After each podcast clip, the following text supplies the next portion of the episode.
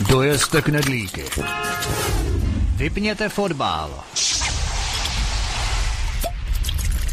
Domlaskněte kuželku. A dokoukejte vaší oblíbenou telenovelu. Pátek od 19 hodin přichází smršť událostí a informační nácest. Informační nácest. Zapněte si svobodnou vysílačku. Ale zvukově utěsněte dveře i okna, aby vás neslyšeli sousedé. Mohou vás totiž udat za poslech proti evropské propagandy.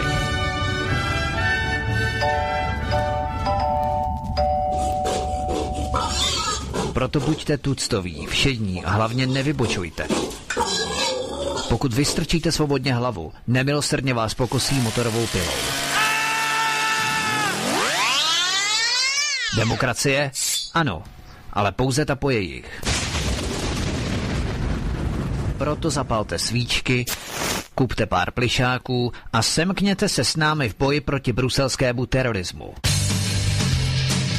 Šéf-redaktor z pravodejského portálu Ironet.cz pan VK komentuje aktuální události posledního týdne na vnitrostátní i zahraniční politické scéně. Das ganze tschechische Volk ist eine Simulantenbande. Zákulisní informace, které se nám vždy nemusí líbit. A komu tím prospějete, co? Geopolitické analýzy, rozvědky, zpravodajské služby. Buďme napřed ve vnímání informačního pole řídících mocenských procesů. Mocenský tenzor je neúprostný. Máte zaseknutý kompas na západ? Každý pátek od 19 hodin si k nám přijďte pro nový, protože nám funguje na všechny čtyři směry.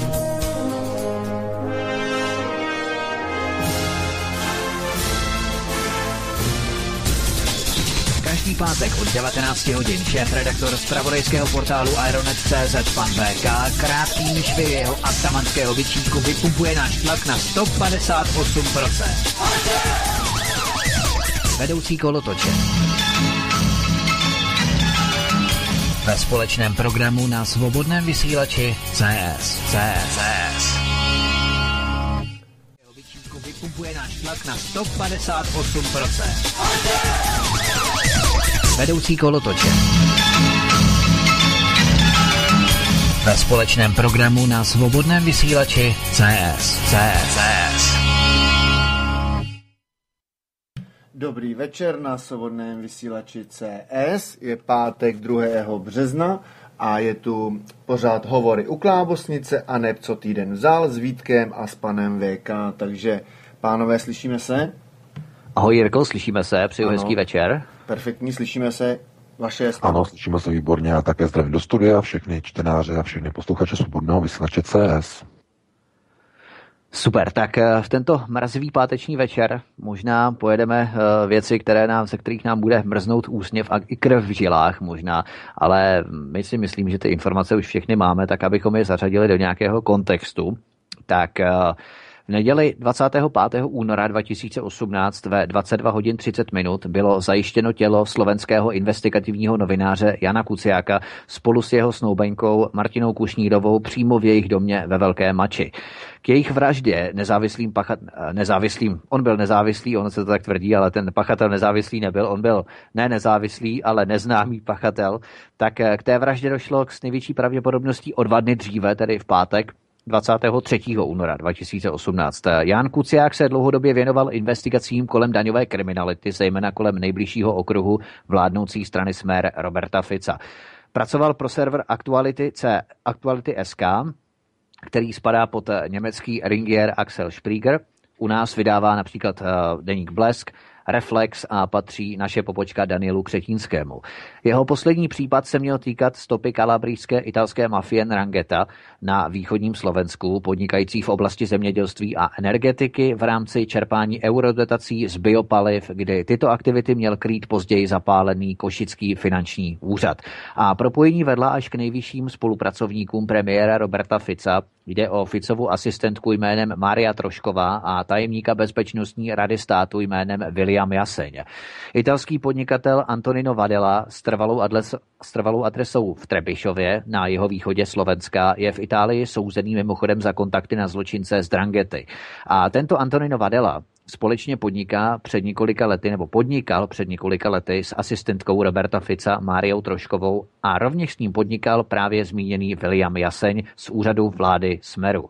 Ovšem tento italský podnikatel Antonino Vadela podnikal i v České republice. Mimochodem od listopadu 2011 mu patří společnost Vadela Group CZ, která se do té doby jmenovala Redovatr ta firma sídlí na nejdražší České ulici na Příkopě v Praze a jejím jednatelem a akcionářem byl podnikatel Filip Dušek, který má biznisové aktivity v České republice i na Slovensku a zabývá se biznisem s realitami.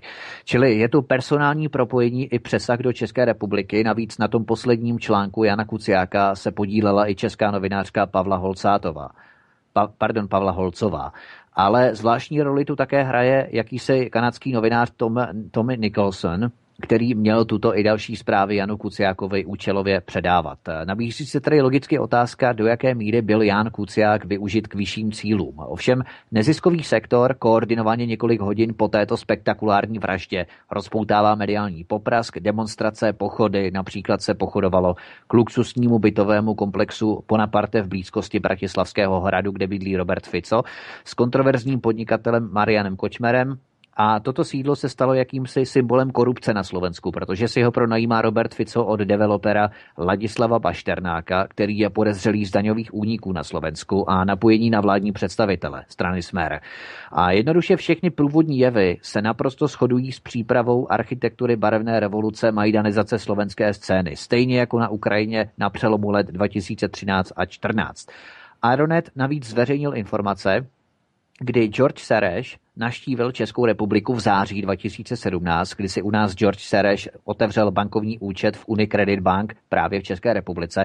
A nyní se dozvídáme také z Aeronetu, že Slovensko pár dní po vraždě Jána Kuciáka s jeho snoubenkou Martinou Kušnírovou naštívil, naštívila pravá ruka George Sereše a tím je Mar- Marcello Fabiani. Marcello Fabiani je jeden z architektů oranžové revoluce na Ukrajině. V roce 2004 Marcello Fabiani se objevuje všude tam, kde padají vlády a režimy, jezdí po světě a pomáhá koordinovat facebookové crowd eventy v ulicích. Tedy George Sereš, si v, září, si v září 2017 otvírá bankovní účet v Unicredit Bank v České republice a ani ne o půl roku později po spektakulární vraždě novináře na Slovensku se v sousedním Slovensku objevuje jeho pravá ruka Marcello Fabiani. Časová chronologie více než náhodná, dávají se do pohybu skutečně gigantické kolosy mašinérie zástupů neziskovek za účelem majdanizace Slovenska a vládního převratu. A nemělo se náhodou to tež odehrát v případě volby Jiřího Drahoše u nás v měkčí formě, ztrácí američtí neokonové nervy, když sáhli po takovémto brutálním scénáři. VK, povídej tvé analýzy, co se děje, jakým způsobem na to pohlížíš ty. No tak na tady ty události se musíme vždycky dívat e, z pozice e, jednotlivých střípků, jakoby mozaiky. Nemůžeme se dívat izolovaně na jednotlivé obrazy, protože z toho vyššího pohledu vidíme, že všechno do sebe zapadá, řekněme, v rámci e, komplexního obrazu oné evropské geopolitiky, když to slovo geopolitika eh, mnoho lidí eh, si tím představuje eh, nějaké hrozivé, velké nebo nejasně určitelné věci. Nicméně ta geopolitika se od té běžné politiky liší tím, že, že nebere v úvahu státní hranice. Pokud chcete si představit, co je to geopolitika, to je politika, která přesahuje státní hranice. Takže globalisté, lidé, kteří dělají eh, do biznesu, do politiky s globálním přesahem, znamená s přeshraničním přesahem, tak eh, to je všechno, eh, nebo to jsou všechno lidé, kteří dělají geopolitiku. A my, když se díváme teď právě momentálně v těchto dnech a hodinách na události na Slovensku, tak se musíme na to podívat z hlediska Nejprve z hlediska událostí, které probíhají v ostatních zemích. A já to za chvíli zdůvodním, z jakého důvodu nebo proč. Před několika hodinami Ruská federace e, oznámila, že ukončuje veškerý tranzit, veškerého plynu, včetně transferu, včetně tranzitu e, přes území Ukrajiny. To je, je to de facto mocenský krok, kterým bude Ukrajina zcela vržena do neskutečného chaosu na bedra Evropské unie. Ukrajina nebude mít, nebude mít žádný plyn, protože neplatí, je tam platební neschopnost a situace de facto povede k tomu, že vedení v Kijevě se bude nebo dostane pod obrovský tlak vlastního obyvatelstva. Je to jednoznačně krok ruské vlády, který vlastně vede k tomu, že ukrajinské obyvatelstvo bude vrženo proti ukrajinské vládě v Kijevě, proti kijevské chuntě kterou nepovažujeme za eh, vládu, která by měla jakýkoliv demokratický mandát, protože se k moci dostala ozbrojeným převratem eh, na přelomu let 2013-2014. Takže eh, ty útoky, které v podstatě probíhaly proti ukrajinskému obyvatelstvu na východě Ukrajiny, tak řekněme, že nějakým způsobem se eh, dosáhlo určité moderace eh, toho výbušného stavu díky eh, Minskému protokolu 1.2. Tohle to se podařilo. Nicméně Spojené státy a poté, co byl Donald Trump, a teď právě budeme si hovořit o tom, co je to ta, co je to ta geopolitika, že události na jedné straně světa ovlivňují události a procesy na straně druhé. Ve Spojených státech byl před zhruba tři čtvrtě rokem odstaven od zahraniční politiky Donald Trump. Zahraniční politiku převzal americký kongres, který je prostoupený takzvanou washingtonskou bažinou eh, a především válečnými jestřáby. A e, po tomto převzetí zahraniční politiky ze strany amerického kongresu, kdy Donald Trump, Trump byl izolován a je do, do této chvíle izolován v Bílém domě, tak došlo k určitým procesům na území Ukrajiny 22 eh, kilometrů od eh, státní hranice eh, s Krymskou republikou, to znamená z území Ruské federace, byla zahájena výstavba americké raketové základny, na které budou rozmístěny, rozmístěny hlavice krátkého středního doletu, nebo rakety z krátkého středního doletu. Je to informace, kterou máme už potvrzenou ze dvou zdrojů, to znamená, že jedná se o válečný akt, o přípravu k válečnému aktu. Ruská federace tedy dneska se rozhodla, že nebude energeticky podporovat výstavbu této základny a ukončí veškeré dodávky plynu na území Ukrajiny, včetně transferu do Evropské unie. Eh, veškerý plyn bude dodáván jinými zdroji, především takzvaným Nord Streamem, znamená přes přímo z Ruska pod dně Baltického, Baltského moře eh, do Německa. Eh, to je, je to de facto politické rozhodnutí, není to ani také rozhodnutí energetické, je to politicko-bezpečnostní rozhodnutí. A proč teď vlastně mluvíme o eh, této věci, nebo jakou to má souvislost s událostmi na Slovensku. Slovensko, pokud se podíváme na jeho politickou reprezentaci, tak je rozštěpené úplně stejně jako, řekněme, politická reprezentace v České republice. Stejně jako v Polsku je rozštěpená. Eh, část eh, slovenské reprezentace eh, jde nebo pracuje ve prospěch amerických elit. To je to křídlo slovenského prezidenta Andreje Kisky. Všichni to vědí, že je napojený na americké elity, že prosazuje výstavbu americké vojenské základny na Slovensku. Tohle to všechno my víme. Zároveň je na Slovensku druhé křídlo, které je okolo Roberta Fica, to je křídlo, které je napojené globalisticky směrem na Berlín. Z jakého důvodu? Proč na Berlín? No, protože ochrana státních hranic a především ochrana před, před takzvanou nebo eh, řekněme vyvoláním řešení takzvané maďarské otázky na Slovensku, tak ochranou před těmito procesy má být moc Berlína. To znamená moc eh, oné globální struktury, která určuje eh, politiku celé Evropské unie.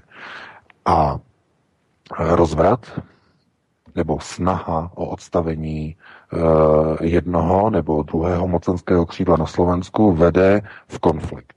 No a to, co probíhá momentálně teď na Slovensku, to je snaha jednoho tohoto křídla Američanů odstranit moc a vliv Berlína na uh, Slovenskou republiku. Proč k tomu došlo? No, můžeme se podívat uh, o tři měsíce zpátky, k čemu došlo v Evropské unii. Eh, Evropská komise podala žalobu kvůli nepřijímání migrantů na tři ze čtyř zemí V4. Na Českou republiku, na Polsko a na Maďarsko. Ale nikoliv na Slovensko. To je zvláštní. Mnoho lidí se ptalo, jak je to možné, že jako Slováci jsou z toho nějak vyloučeni, nebo co to znamená.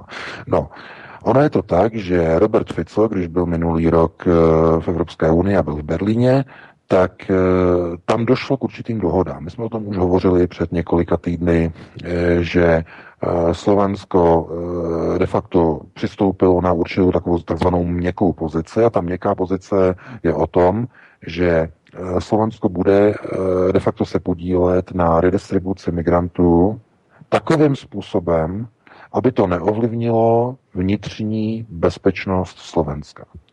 Jinými slovy, z politického hlediska je to takový, je to takový výrok, kdy e, slovenská strana bude mít právo veta před tím, e, kdo bude vpuštěn na území Slovenska a kdo nebude ze strany migrantů.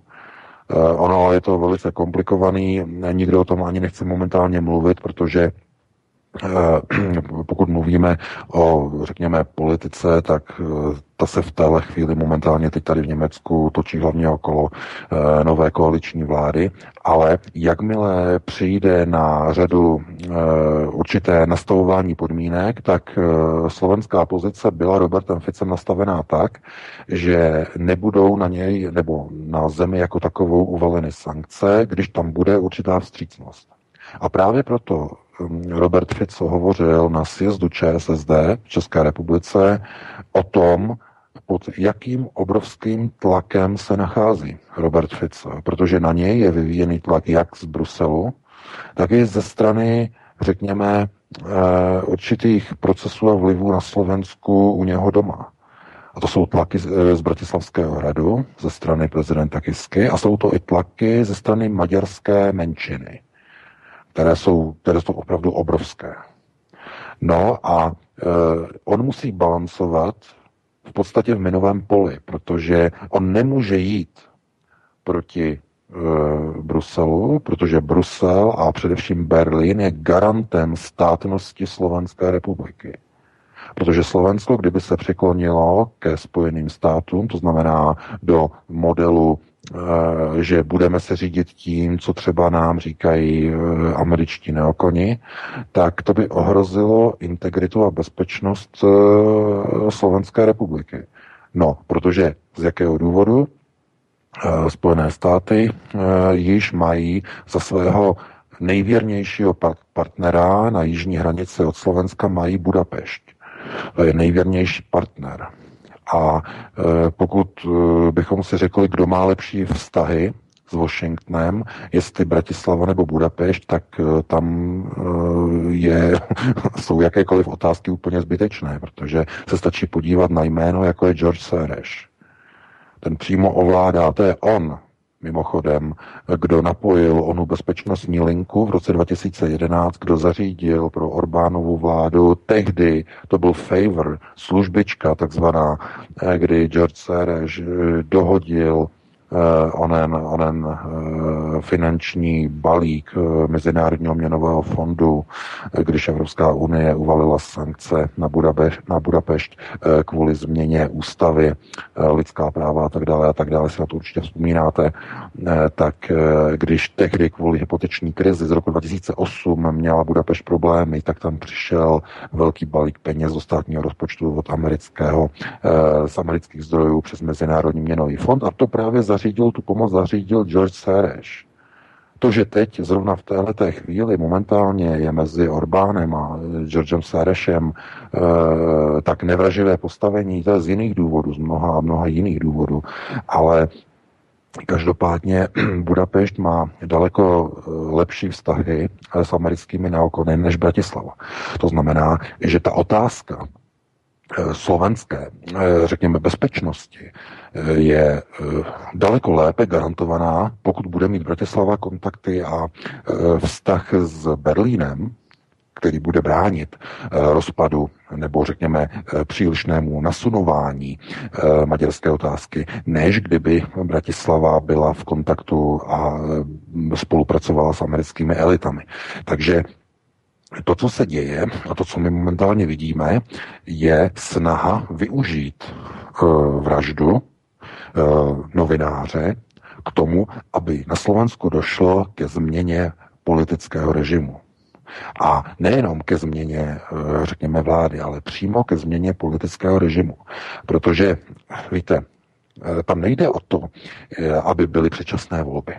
Pokud nedojde ke změně politického režimu, tak by se totiž mohlo Američanům stát, že i když budou nové volby, tak nic se nezmění. To znamená, znovu bude vítězem voleb Robert Fico. Nic by se nezměnilo.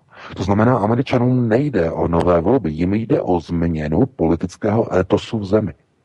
A proto byly aktivovány nevládní organizace na Slovensku. Proto je teď momentálně využívána kauza e, obou dvou zavražděných, to znamená pana Kuciaka a e, jeho snoubenky, k tomu, aby byla zhroucena důvěra voličů a důvěra slovenských občanů v onen, řekněme, politický proces, který eh, je tradičně a dlouhodobě nastaven na Slovensku eh, v onom eh, rozpětí levice versus pravice.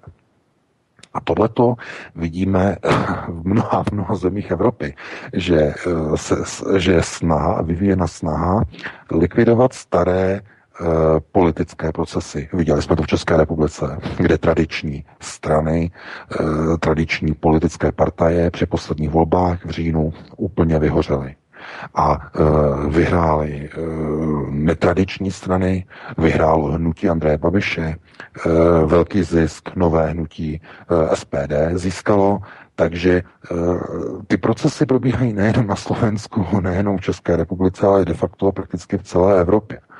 A my se nemůžeme dívat na to, že e, někde dojde k zavraždění nějakého novináře a všechna média okamžitě z toho obviní slovenskou vládu. Všechna. Víte, to není tak, že by třeba e, byly někde jasné, hmatatelné důkazy k tomu, že tam je někde nějaké spojení, že někdo si dal objednávku e, na nějakou likvidaci někoho nepohodlného a tak dále, tak dále. Ne.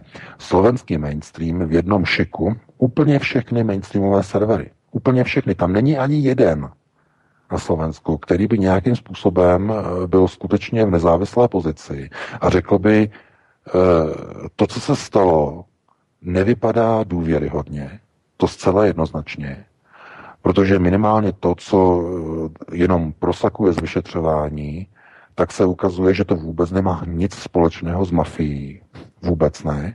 Naopak se ukazuje, že eh, vrah nebo eh, vrazy, kteří toto spáchali, byli vpuštěni do domu pana Kuciaka. Byla tam rozpitá káva nebo nějaké hrnečky s rozpitou kávou,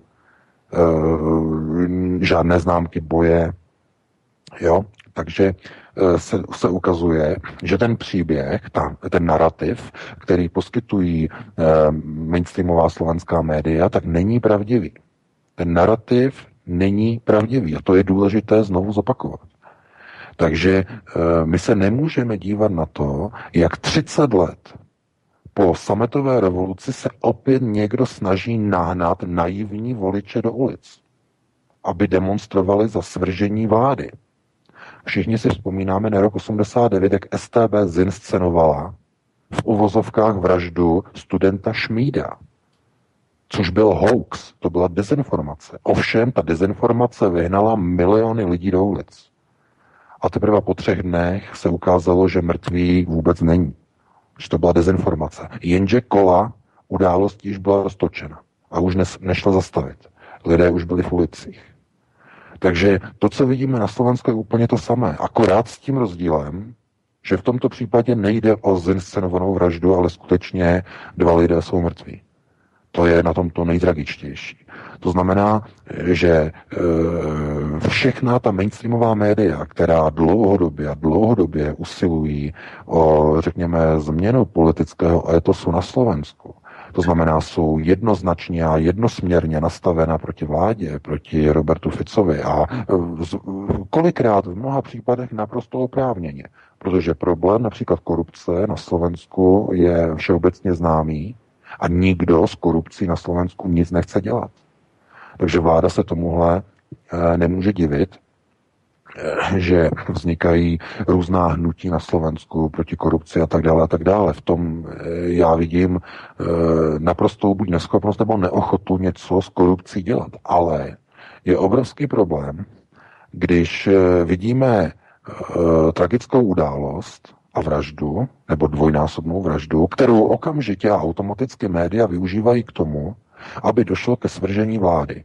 No a když se podíváme, jak si lidé za těmito médii stojí, za těmito neziskovkami a neziskovým sektorem, který spolupracuje s mainstreamem na Slovensku, kdo za těmito organizacemi stojí, no tak se dostáváme k lidem, kteří studovali ve Spojených státech na, prestižních školách. Dostáváme se k lidem, eh, kteří pracovali eh, v Open Society Fund eh, v pobočce v Bratislavě. Vidíme tam lidi, kteří jsou napojení na George Sereše, a vidíme tam obrovskou škálu a plejádu lidí napojených na americkou uh, Transparency International, což je americkou tajnou službou CIA sponzorovaný think tank na prosazování americké politiky v cizích zemích, Transparency International. Uh, a oni operují, to je jedna z nejnebezpečnějších uh, organizací vůbec na světě, protože ona má velmi dlouhé prsty, ona používá vlast platební karty bez jména, Eh, my máme informace o tom, řekněme, o tady těch, eh, o, o, o, řekněme, operačním krytím, jaké mají pracovníci Transparency International na těch vyšších pozicích. Eh, takže to není vůbec žádná legrace a tito lidé, když spolupracují, tak evidentně se snaží o jednu věc. O svržení vlády Slovenské republiky.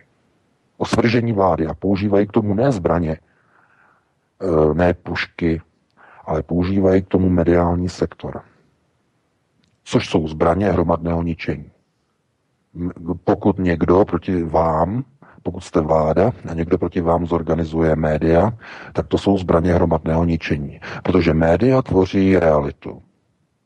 Média, když něco řeknou, že něco se stalo, něco je pravda a těch médií je hodně a říkají to všechna média, tak se to stává pravda. I kdyby to byla ta největší lež, stává se to pravdou protože média jsou manufakturou na pravdu, na výrobu pravdy.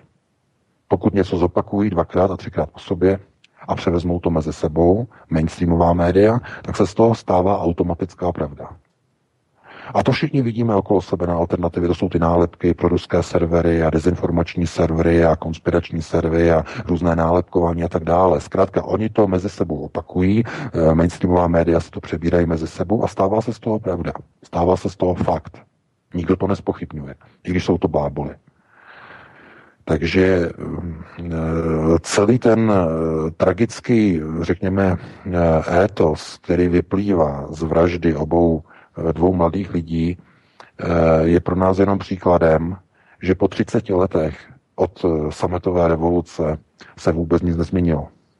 Když je třeba změnit režim, najde se oběť, Okolo ní se vystaví příběh a naženou se lidé do ulic, aby svrhli vládu, aby změnili procesy v zemi. No naštěstí je mráz. Jenže, takže... ta, jenže ta změna, jenže ta změna nikdy nevychází ze zájmu samotného lidu. Vždycky tam v pozadí je architekt, takzvaný organizátor, a kdo jsou ti organizátoři těch pochodů? No lidé, kteří zase studovali ve Velké Británii, ve Spojených státech, kteří studovali e, skrze, skrze různé, různé zahraniční, zahraniční stipendia, zahraniční fondy a tak dále a tak dále, zaměstnanci neziskovek. Oni ještě studují, oni jsou ještě na vysokých školách, jsou velmi mladí, ale už jsou zaměstnanci a pracují pro neziskovou organizaci.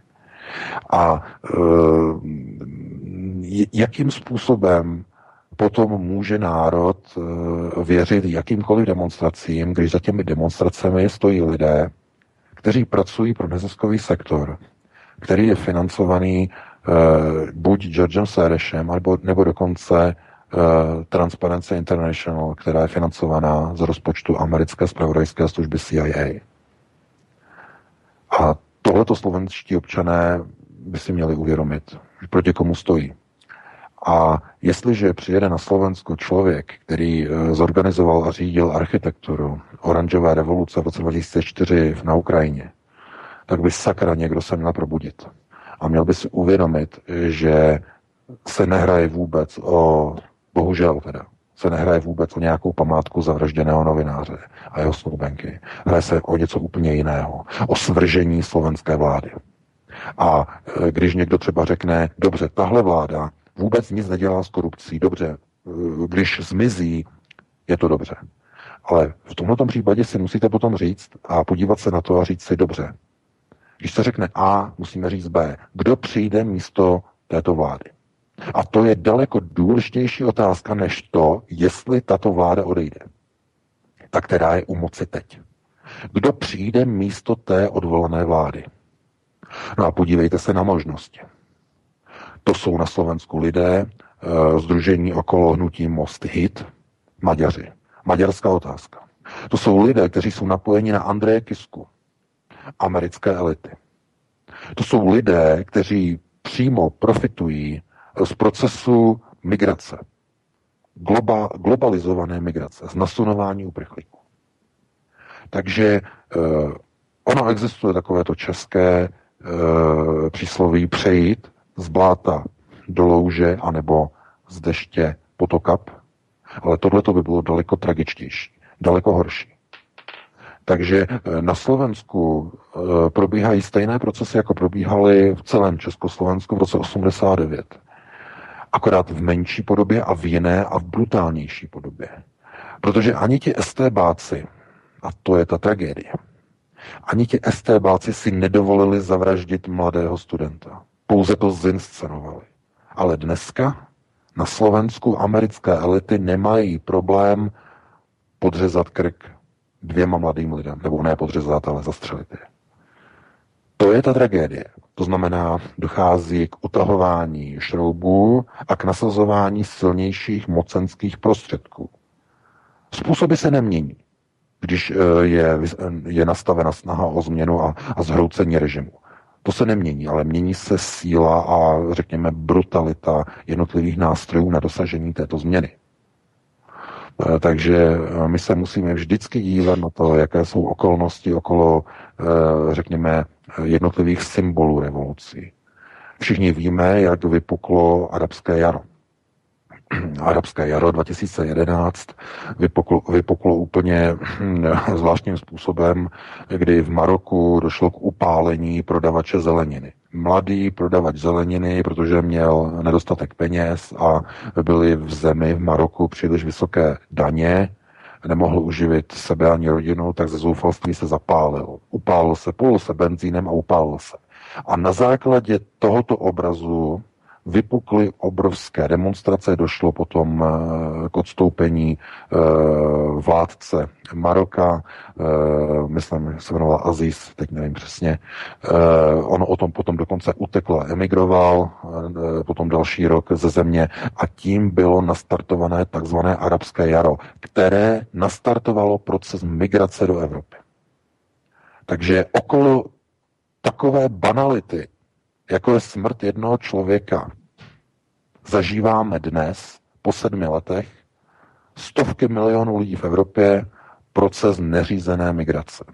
Jeden jediný člověk, který byl vykreslen jako centrální glorifikovaná oběť a počátek oné rozbušky arabského jara. No a my, když se díváme na Slovensku a vidíme tam e, dvě oběti, které jsou vykreslovány, protože byli snoubenci, to je doslova jako e, z řecké tragédie, to znamená oba dva mrtví, oba dva zemřeli, milovali se a teď jsou mrtví, takže to je doslova jako epos z řecké tragédie. No co víc si můžou neziskovky a řekněme cizí mocnosti přát jako k vykreslení obrazu k destabilizaci Slovenska. Co jiného více si můžou přát? Otázkou je, kolik lidí na toto naletí, kolik lidí se podaří dostat do slovenských ulic. Zdali to budou jenom stovky nebo tisíce, anebo to budou desítky nebo stovky tisíc lidí. To se teprve uvidí. Nějaké demonstrace už probíhaly dneska večer, eh, to jsem viděl v médiích, že něco tam bylo, jak velké, jak početné to bylo, to zatím nevíme. Ehm, sobota večer také zase není tak úplně, řekněme, čas, kdyby někdo chtěl chodit na nějaké demonstrace, ale musíme si počkat na sobotu, na zítřek a na neděli, o víkendu, jak to bude vypadat. Tam to uvidíme. Tam uvidíme, jestli se podaří zahájit ony procesy, řekněme, převratu, já bych to nazval přímo státního převratu, a nebo to bude volnější a slovenští občané si uvědomí, že řvaním na ulici a e, tancováním pod e, anglojazyčnými transparenty, mimochodem, mhm. kterých je neuvěřitelné množství, hlavně při demonstracích v Bratislavě. Jako kdyby tam nebyli Slováci, ale by tam jenom sami Američani a Angličani. Nebo ti mladí studenti, kteří chodí do těch demonstrací, se stydí za slovenský jazyk. A nebo tam mají ty anglické, demonstra- e, ty anglické banery a ty anglické eh, transparenty kvůli tomu, aby jejich mecenáši a sponzoři těm nápisům rozuměli. No je to ta druhá varianta samozřejmě, protože takhle to chodí u všech zinscenovaných eh, demonstrací. Protože zahraniční e, fondy, zahraniční investoři, zahraniční architekti těchto demonstrací a těchto převratů chtějí rozumět tomu, co na těch transparentech je. To potom přichází do, přichází do takových bizarních e, obrazů, jako například byly demonstrace na náměstí Tahrir eh, v Egyptě, v Káhyře, eh, během arabského jara, kdy tam většina, de, většina demonstrantů, co tam byla, tak měla transparenty anglojazyčné. Aby tomu rozuměli všichni ty sponzoři těch neziskovek, které, které tam rozdávali mobilní telefony. Aby věděli, co si zaplatili aby tomu, jo, aby prostě aby zahraniční média tomu rozuměla, sponzoři, protože uh, ty neziskovky to dělali tak, uh, to byly opět George Soros, ale i Transparency a další. Uh, oni získávali peníze od uh, dárců, to znamená jak od státu, tak i od soukromých dárců ve světě. A za ty, za ty peníze nakupovali mobilní telefony, aby demonstranti v Egyptě na náměstí Tahrir, aby mohli mezi sebou komunikovat. Takže oni tam přicházeli a tady ty neziskovky tam rozdávali jim ty telefony. Jo? Ale aby sponzoři měli zpětnou vazbu, takzvaný feedback, tak tam chtěli prostě vidět ty anglojazyčné, kde mluví všichni arabsky, tam chtěli anglojazyčné nápisy. Freedom a, a tady, ty, tady ty věci. Jo. Takže e, tohle to vždycky ukazuje na to, že když někdo jde do takové demonstrace, tak by si měl uvědomit, jestli jde skutečně sám za sebe, za svůj národ, anebo jde pod eh, vlajkou nějaké neziskové organizace, která je financovaná ze zahraničí. Takže eh, já se na to dívám jako na tragickou událost. Eh, bude se muset vyšetřit, jako z jakého důvodu byli oba dva zavražděni, novináři jeho Snowbenka. Tam to ukazuje zcela jednoznačně na to, že, je, že útočníci nebo útočník, že byl vpuštěn do domu, není tam žádné poškození dveří, není tam žádná, nebo nejsou tam žádné známky násilí, žádného boje, eh, střelba proběhla z bezprostřední blízkosti, eh, pokud máme informace eh, a ukazuje se, že opravdu asi není důvod tomu nevěřit, že výstřely probíhaly ze předu, takže to znamená, že to bylo z velké blízkosti, byl to někdo, kdo znal oba dva a oni znali jeho. A to zcela úplně mění charakter celého příběhu. Víte, nemůžeme na někoho, když je po smrti, vytahovat nějaké špatné věci, protože o mrtvých jenom dobře. Ale kde je napsáno, že třeba neměli dodavatelé nějakých, nějakých, řekněme, zakázaných látek. Že si třeba chtěli v pátek večer udělat dobře. Víte, víte, kam já mířím, narážím, že pokud je pravdivá ta informace, která přišla, že slovenská policie zatkla nějaký gang lidí, kteří jsou podezřelí, že byli v okolí, tak oni jsou distributoři drog. To je ta informace, která uh, vyběhla i ze slovenského mainstreamu. Slovenská policie teď zatkla, má tam nějaké podezřelé. Uh, je tak těžké si představit, že třeba uh, si takzvaně občas objednali nějakou dodávku, třeba nějaké taneční drogy, třeba nějakého, já nevím, nějaký, nějaký metamfetamin nebo nějaké takovéhle věci, nějaký dodavatel a došlo tam k nějakému konfliktu, k něčemu, a někdo byl třeba pod vlivem drog, třeba ten, kdo byl jako prodávající, tak byl pod vlivem drog, přeskočilo mu a zastřelil oba dva. To, je, to, jsou, to, jsou, to jsou možnosti. To jsou možnosti eh, toho, eh, jakým způsobem eh, by se dal popsat stav třeba toho místa činu, aby to dávalo poctivý obraz.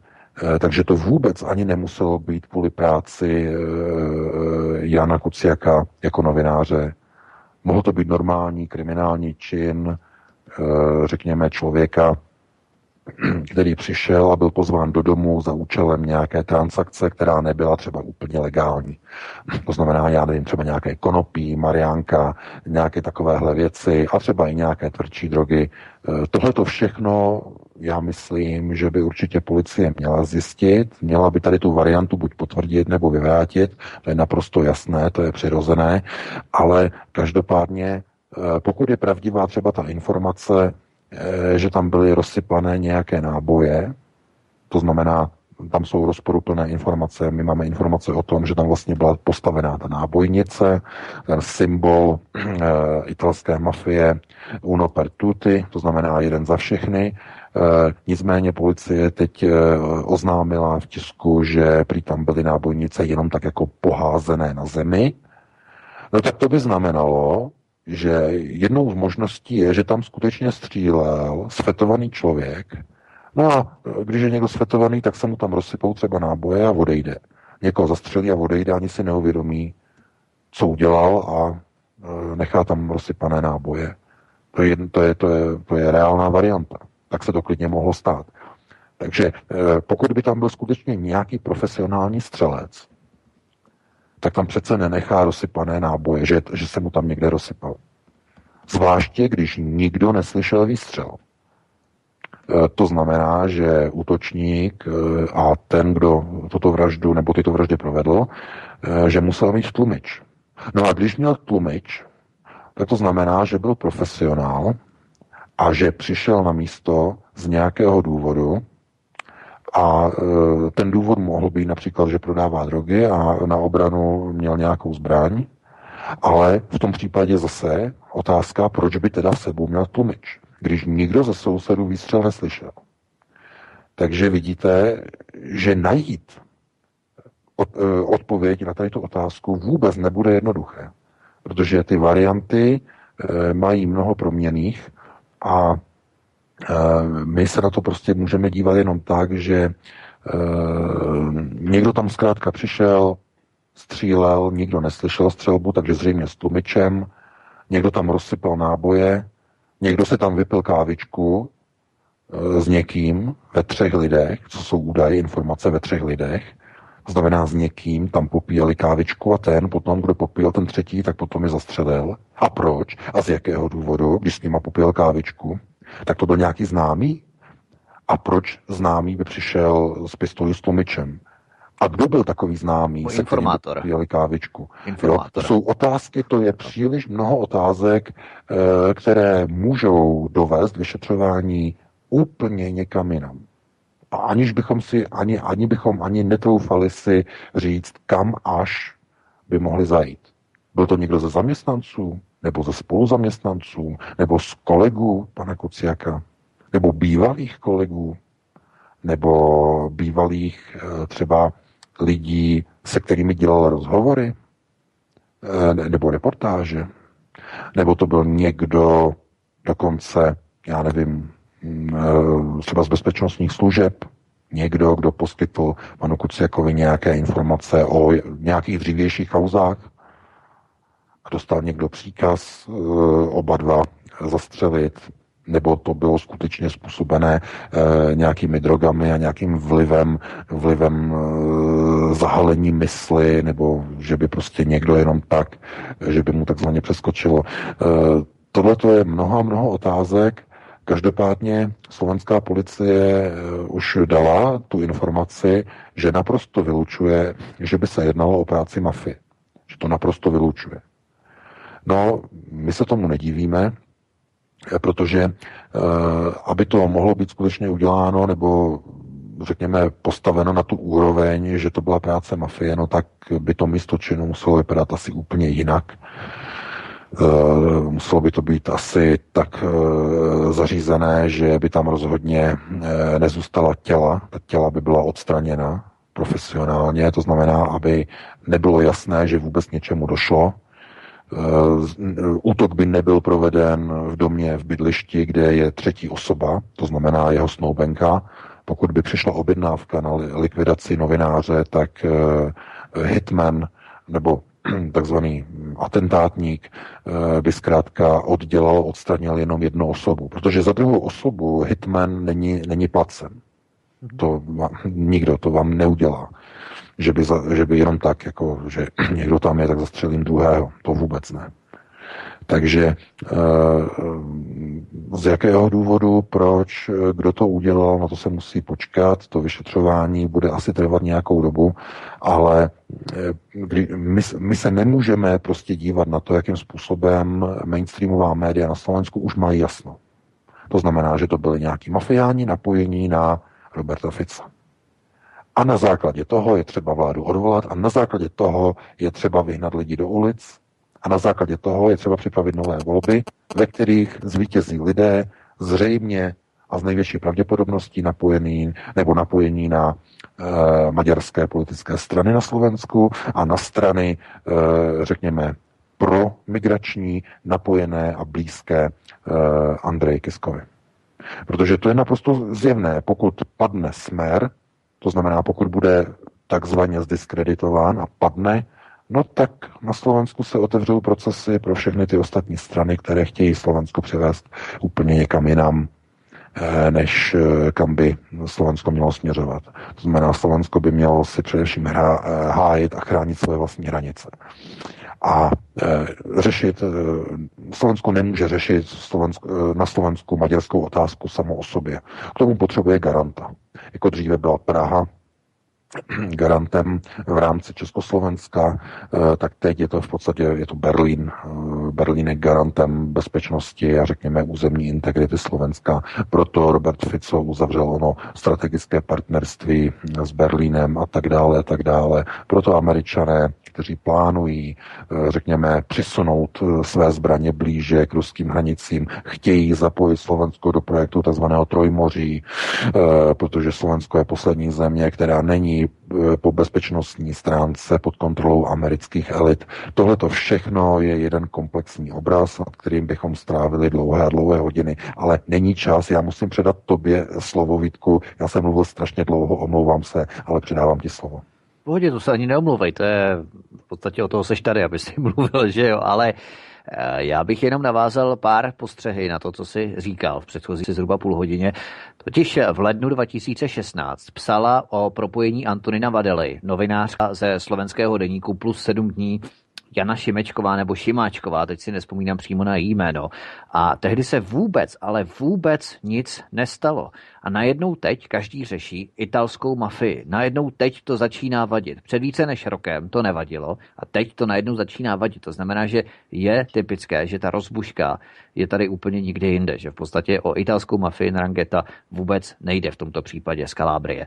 Dále, pořadatele toho pochodu nebo těch pochodů tam se vyskytují jména magazín, nebo respektive šéf redaktorů a e, představitelů z maga, novinářů z magazínu Trend, Deník jsme, dále i neziskový sektor, Open Society Fund a tak podobně. Ta jména ještě si tady musím dopracovat, dozdrojovat, já je tady nemám, respektive si je nepamatuju, protože těch informací je tolik, že to by mi praskla hlava za chvíli. Každopádně vím když jsem si zdrojoval ta jména, tak to jsou přímo představitele těchto deníků a tak dále, což už samo o sobě napovídá přesně, jak si říkal, kdo ty pochody pořádá.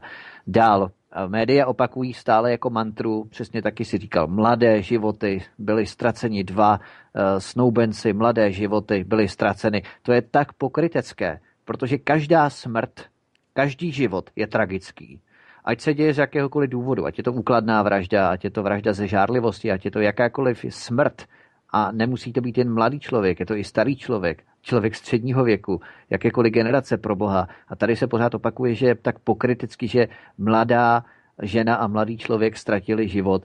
Prosím vás, vždyť každý život, když někdo ztratí, tak je to tragická událost.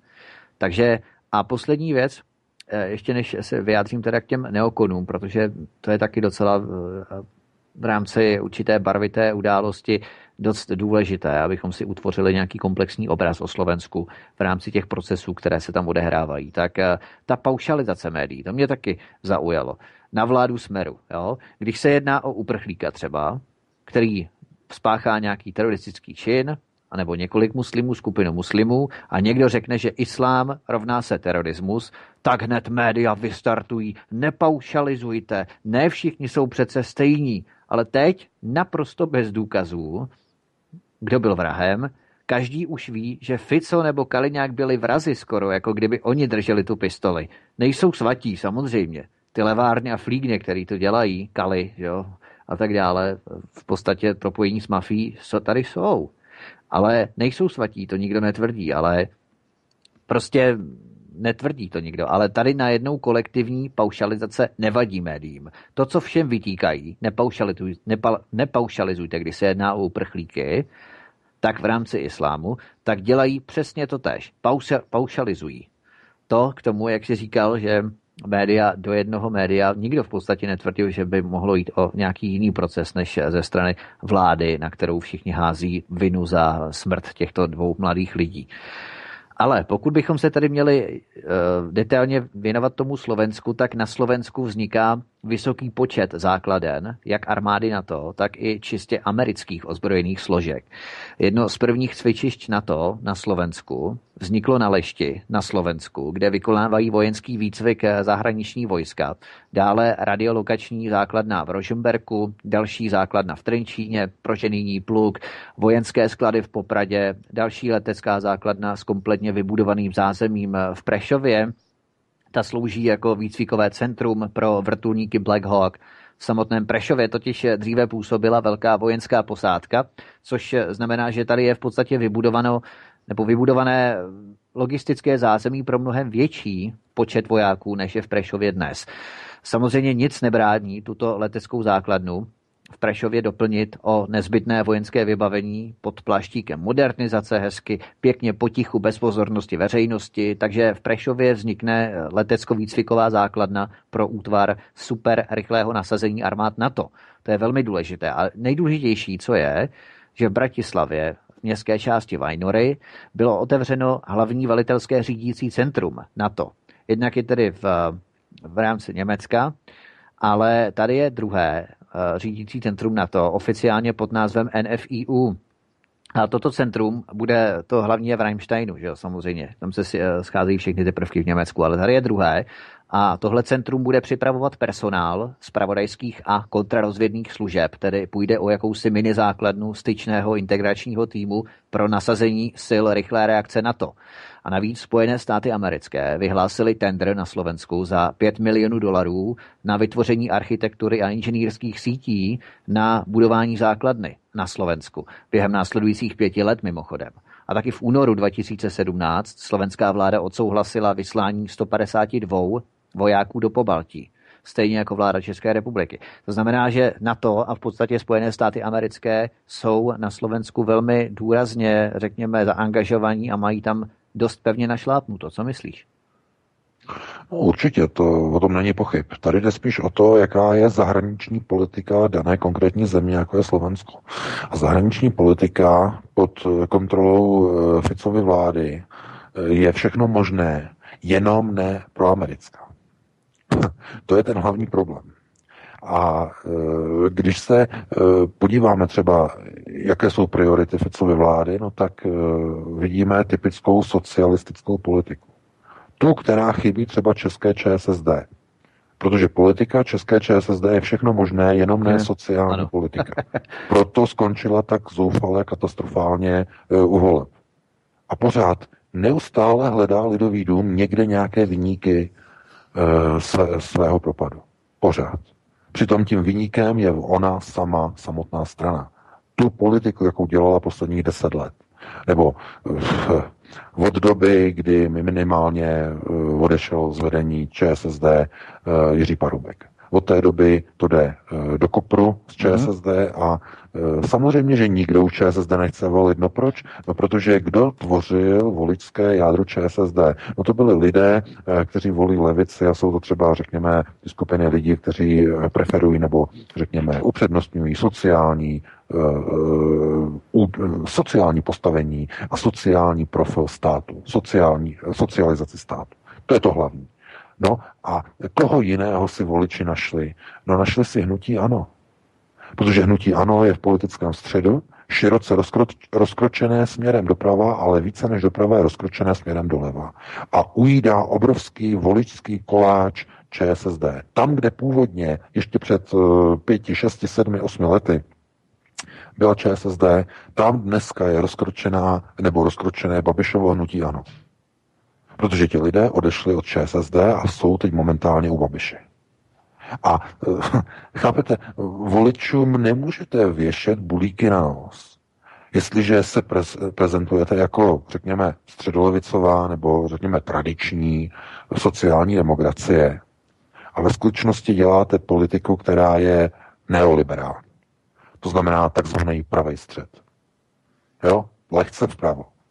No takovou politiku lehce vpravo eh, to dělají strany, jako, jako dříve byla ODS, která se potom posunula eh, jako nejdřív vlevo, potom se posunula vpravo, takže tam někde dříve fungovala eh, politická struktura ODS. Tam někde stála.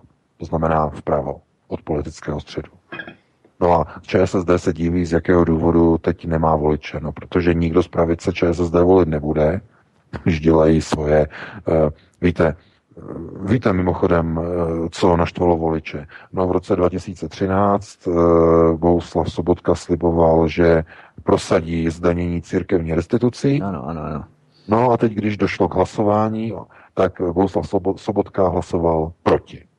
To znamená, hlasoval proti zdanění církevní restituce po čtyřech letech, po pěti letech. Takže chápete, no tak když si děláte dobrý den z voličů, no tak se potom nemůžete divit, že propadnete ve volbách. Ale to jsem teď, to jsem teď odbočil. Chci říct, že e, na Slovensku hnutí Smer je je onou tradiční kopií sociální demokracie v České republice. Tradiční kopií.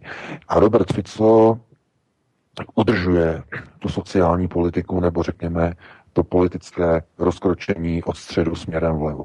On to udržuje, on to ví, že jinak by dopadnul stejně jako česká ČSSD. Nicméně to, že je na Slovensku tak obrovský problém s korupcí, tak obrovský klientelismus, tak uh, opravdu hrozí, že v příštích volbách smer dopadne velmi špatně. Opravdu. To, je, to ukazují i poslední volby, které byly na Slovensku, eh, regionální volby do vyšších územně správních celků, nebo jak se říká v České republice, do krajů, tak to zkrátka poslední volby nedopadají vůbec dobře pro Smer, eh, ani prezidentské volby, kde eh, Robert Fico prohrál s Andrejem Kiskou, takže to také nedopadlo dobře. No a v téhle chvíli a v téhle situaci Kdyby skutečně došlo ke svržení vlády, takzvaně majdanizací Slovenska, to znamená z ulice, vláda by byla svržena demonstranty z ulice, no, tak kdo by nastoupil místo smeru? Kdo by převzal voliče, kteří dneska volí smer, tak koho by volili? No a protože na Slovensku nemají žádného Andreje Babiše, no tak hlasy smeru by se rozprostřely e, mezi ostatní strany a jak vlevo, tak i vpravo. No a část lidí by řekla, e, my budeme stejně hlasovat pro Roberta Fica. Teď je otázka, e, kolik lidí by to bylo. Takže volby by dopadly takovým způsobem, že Robert Fico by ztratil.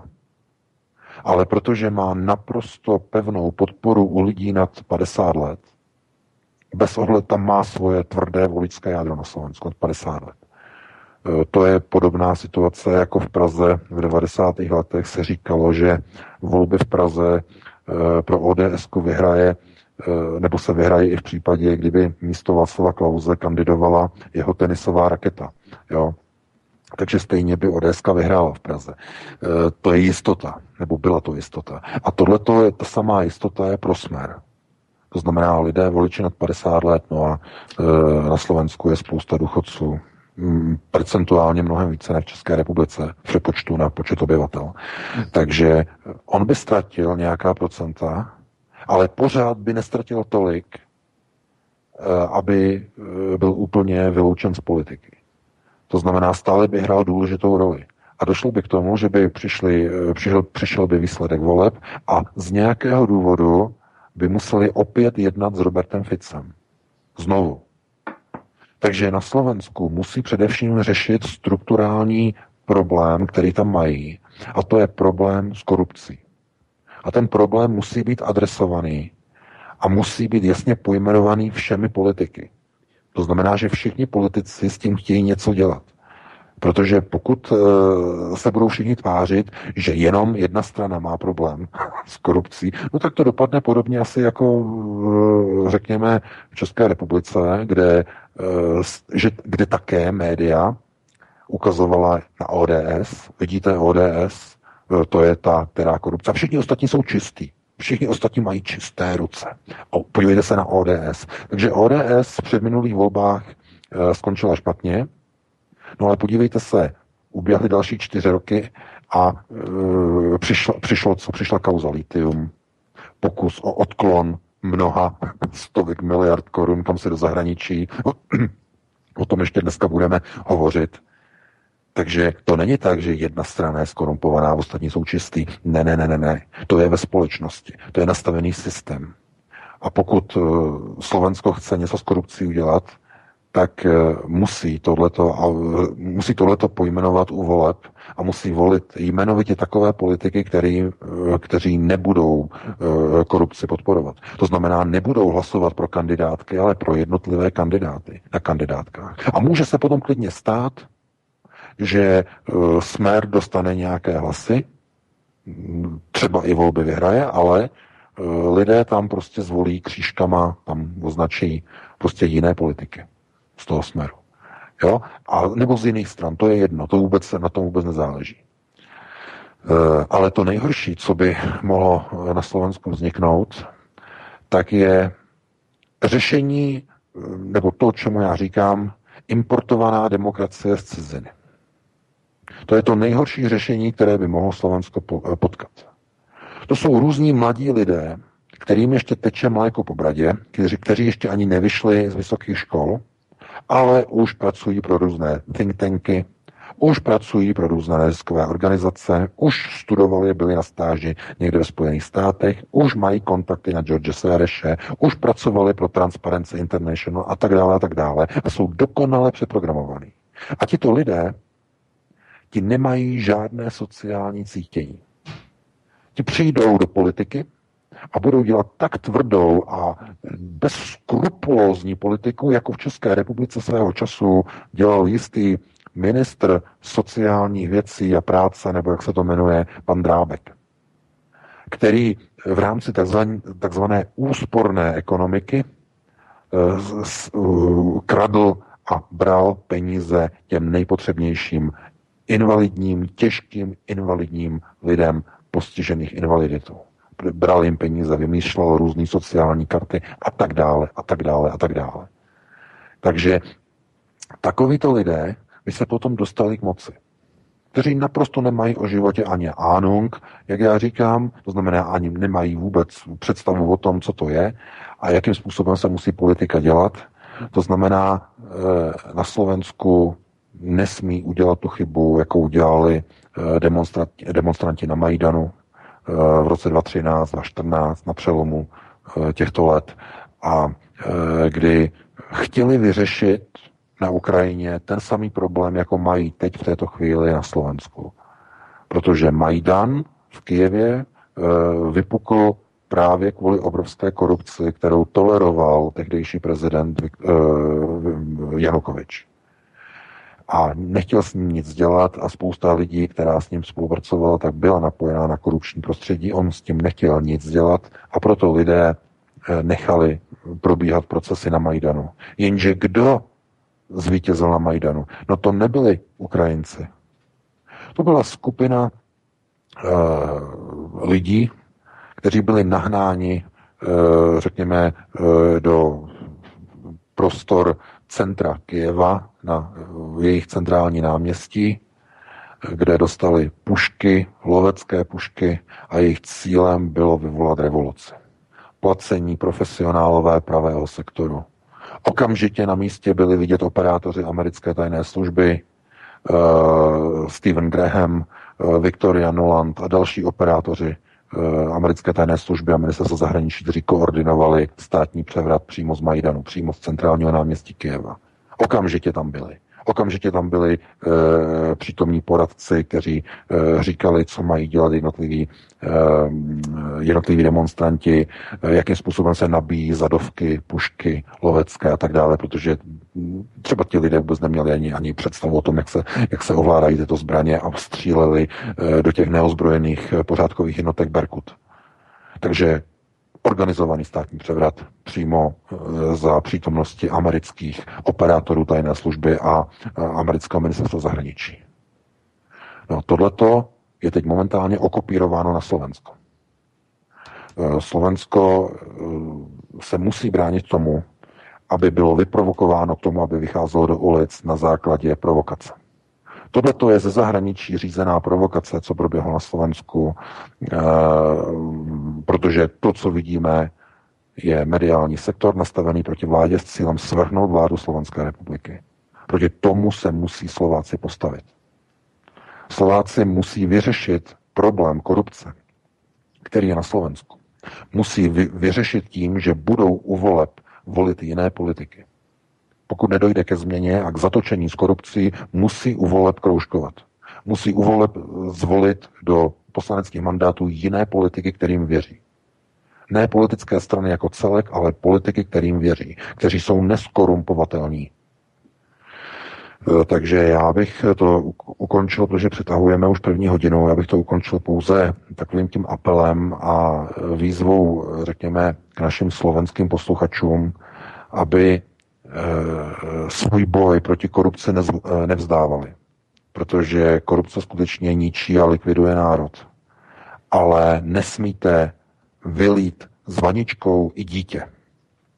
Nesmíte kvůli tomu, eh, že se chcete zbavit ve svém státě korupce, nesmíte rozvrátit svůj státní režim. Nesmíte rozvrátit svůj vlastní národ, jako nebo k čemu došlo před čtyřmi Eh, lety eh, v Kijevě na centrálním náměstí.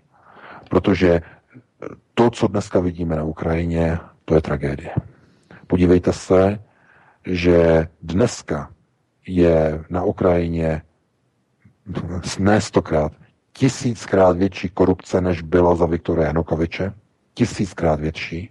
A co víc, ekonomický a sociální systém je rozvrácen, Učitelé ve školách nedostávají pravidelně výplaty, policisté e, berou naturálie, jsou vypláceni v naturálích, e, armáda, ukrajinská armáda je v rozvratu, je v rozkladu, rozprodávají se na černém trhu e, ukrajinské zbraně, aby jednotliví důstojníci měli peníze pro své rodiny, protože nedostávají platy, tak rozprodávají zbraně, takže rozklad společnosti. No a co přišlo teď? protože centrální e, vojenská nebo řekněme politická chunta, která je u moci v Kijevě, tak odsouhlasila Američanům výstavbu raketové základny u hranic s Krymem, tak ještě navíc, jako další obova zvěst, Ukrajina přišla o veškerý plyn z Ruska.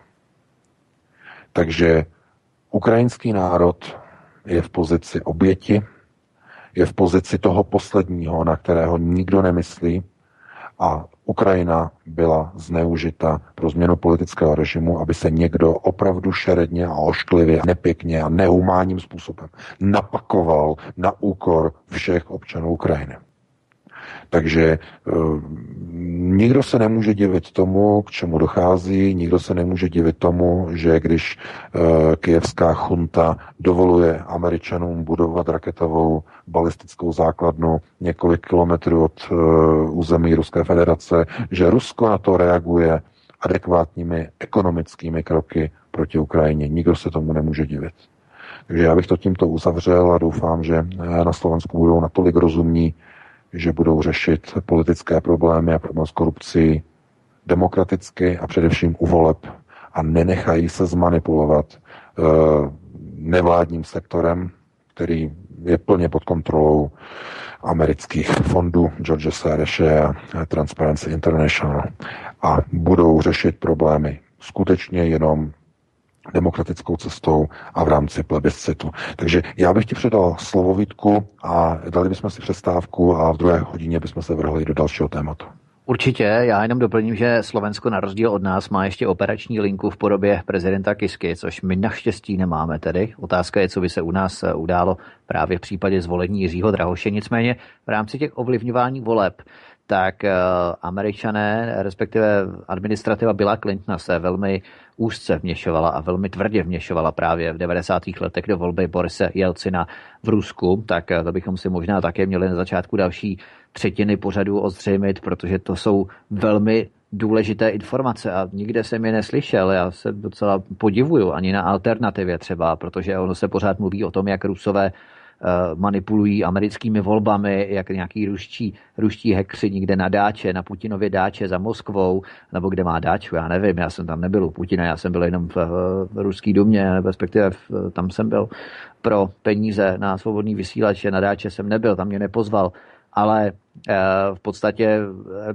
američané velmi tvrdě ovlivňovali ruské volby v 90. letech, jejich poradci naštívili a povíme si to v příští třetí, třetině, stejně tak jako se podíváme i na pana Rostase, kterého naštívila jednotka NAKA a mířili na něj samopaly pistolemi tedy uh, jenom proto, že psal knížky a psal články ohledně židovského chazariátu právě na Slovenské, ve Slovenské republice. Takže o tom si povíme v další třetině. Jirko, dáme pauzu? Jasný, dám asi jenom jednu písničku, pět minut s jinglem 6. Takže po 6 minutách jsme zpátky v druhé třetině.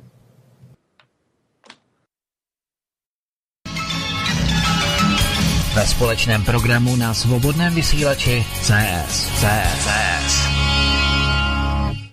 Posloucháte svobodný vysílač CS, je pátek 2. března a je tu druhá část pořadu Hovory u klávosnice s Vítkem a s panem VK. Vítku a pane VK, slyšíme se? Ano, Jirko, slyšíme se, zdravím tě, zdravím všechny posluchače na Aeronetu. Perfektní, slovo je vaše. Tak super, já bych jenom dokončil ty volby, protože to je velmi důležité, abychom dělali i trošku osvětu i v dalších záležitostech, byť se to může stát eh, nebo zdát starým ty informace, ale je to velmi důležité, protože američané všichni napadají, respektive američané, americká administrativa napadá všechny, že ovliv, že Rusy hlavně, že ovlivňují jejich kampaň v rámci zvolení Donalda Trumpa, dosazení jeho nad Bílého domu a tak dále, tak eh, v Jelcinově kampani v 90. letech pracovali utajeně američtí poradci George Gordon, Joe Shumate a Richard Dressner, kteří předtím operovali společně v guvernérské kampani Pete Wilsona v Kalifornii a v rámci PR nebo Public Relation Borise Jelcina, tak tito američtí poradci spolupracovali s člověkem jménem Stephen Moore. Um, což byl Stephen Moore, byl americký specialista na styk s veřejností a firma Video International, která produkovala reklamy v ruské televizi. A jeden z těchto tří amerických poradců v Rusku, Richard Dressner, byl předtím obchodním partnerem kalifornského guvernéra Dicka Moorise a poradcem, dokonce poradcem v někdejší guvernérské kampani byla Clintona protože ten kalifornský guvernér Dick Mooris byl dokonce Clintonovým hlavním politickým poradcem a ještě předtím pracoval pro konzervativní ženské senátory Trentna Lota a Jesse Helmse. Mimochodem ten Jesse Helms byl jedním ze spoluautorů Helms-Burtonova zákona o blokádě Kuby, mimochodem. A tento jiženský senátor Jesse Helms fungoval jako jakási styčná osoba mezi Billem Clintonem a kalifornským guvernérem Dickem Morrisem. Jehož obchodním partnerem byl právě Richard Dressner, jeden z těch amerických poradců, kterého jsem zmínil v Jelcinově volební kampani. Druzí dva byli George Gordon a Joe Shumate. Takže to byly naprosto těsné vazby mezi americkými poradci v Moskvě s přímým napojením na prezidenta Billa Clintona tehdy, kdy se ti to podíleli na volební kampani Borise Jelcina a mimochodem personál té firmy Video International, která produkovala reklamy v ruské televizi na podporu Borise Jelcina, tak personál této firmy byl proškolený americkou propagační společností Ogilvy and Mather, což je část celosvětového propagačního insertního seskupení WTPP. WPP, pardon, no. Takže tady je skutečně vidět, jakým způsobem američané a ty ovlivňují volby, ovlivňovali volby v Rusku po pádu eh, Sovětského svazu, perestrojce a tak podobně. A oni si z nás budou dělat legraci, že budou napadat Rusy, že nějací ruští hackeři ovlivňovali americké volby. To jsou přímá jména poradců, kteří tam figurovali. Takže to je jenom trošku takový střípek na to, jakým způsobem američané ovlivňují volby, jak v Rusku, tak i na Ukrajině, jak říkal pan VK ještě před písničkou, a jakým způsobem se angažují i na Slovensku. No, to má všecko v podstatě velmi důrazné a návazné propojení na to i na Slovensko.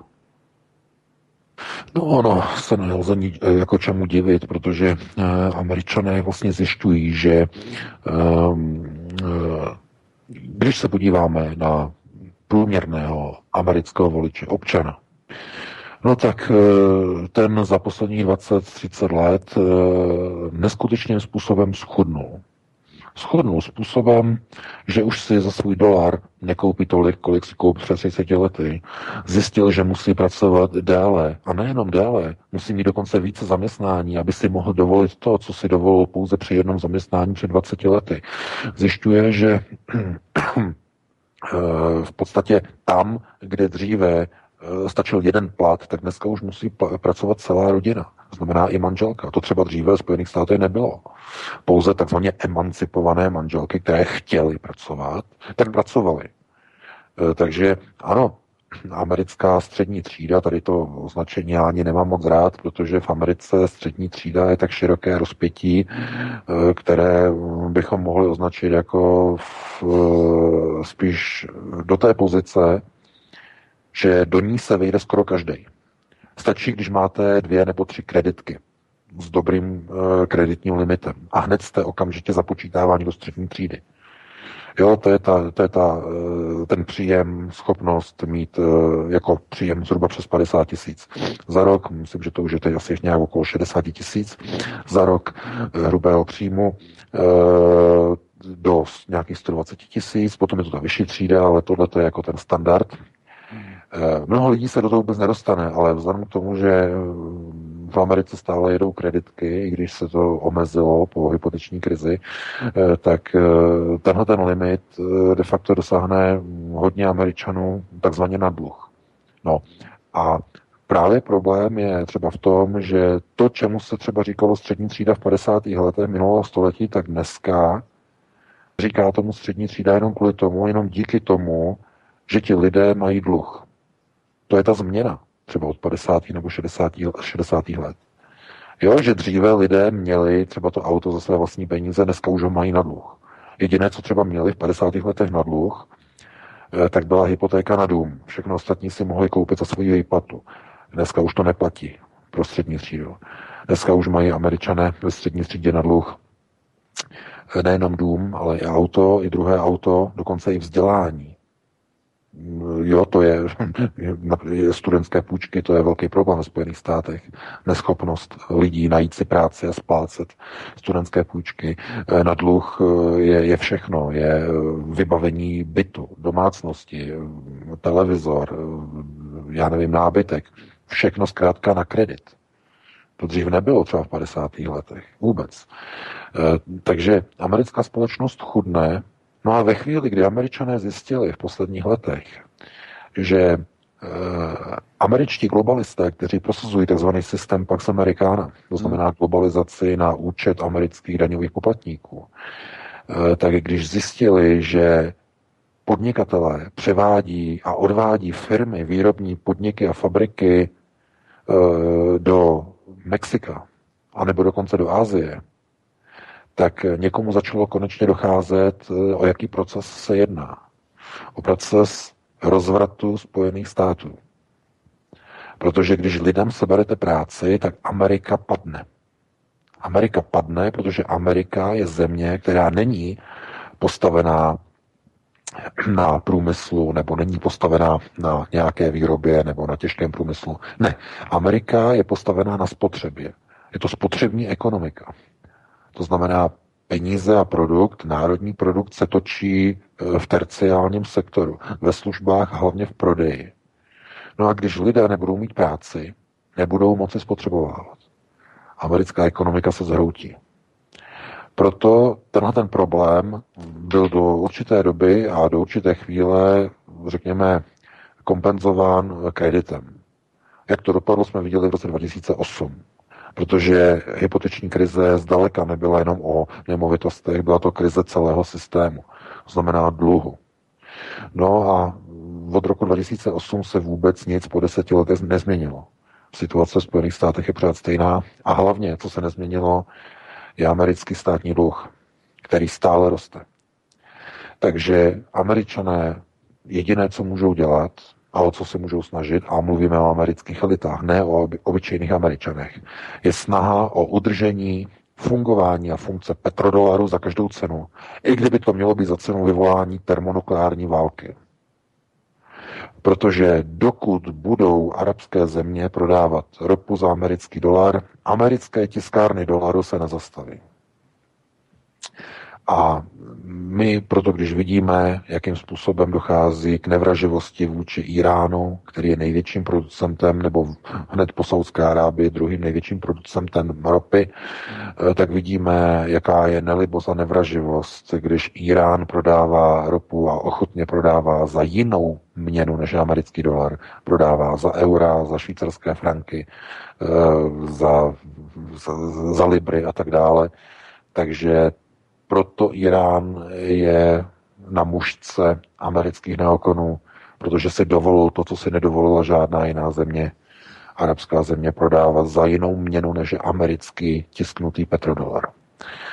Takže tohleto samozřejmě my víme na alternativy, to je, to je jenom nošení, já bych řekl, dříví do lesa, proč se útočí ze strany Spojených států na Irán, z jakého důvodu. Je to důvod, ten důvod se jmenuje petrodolar.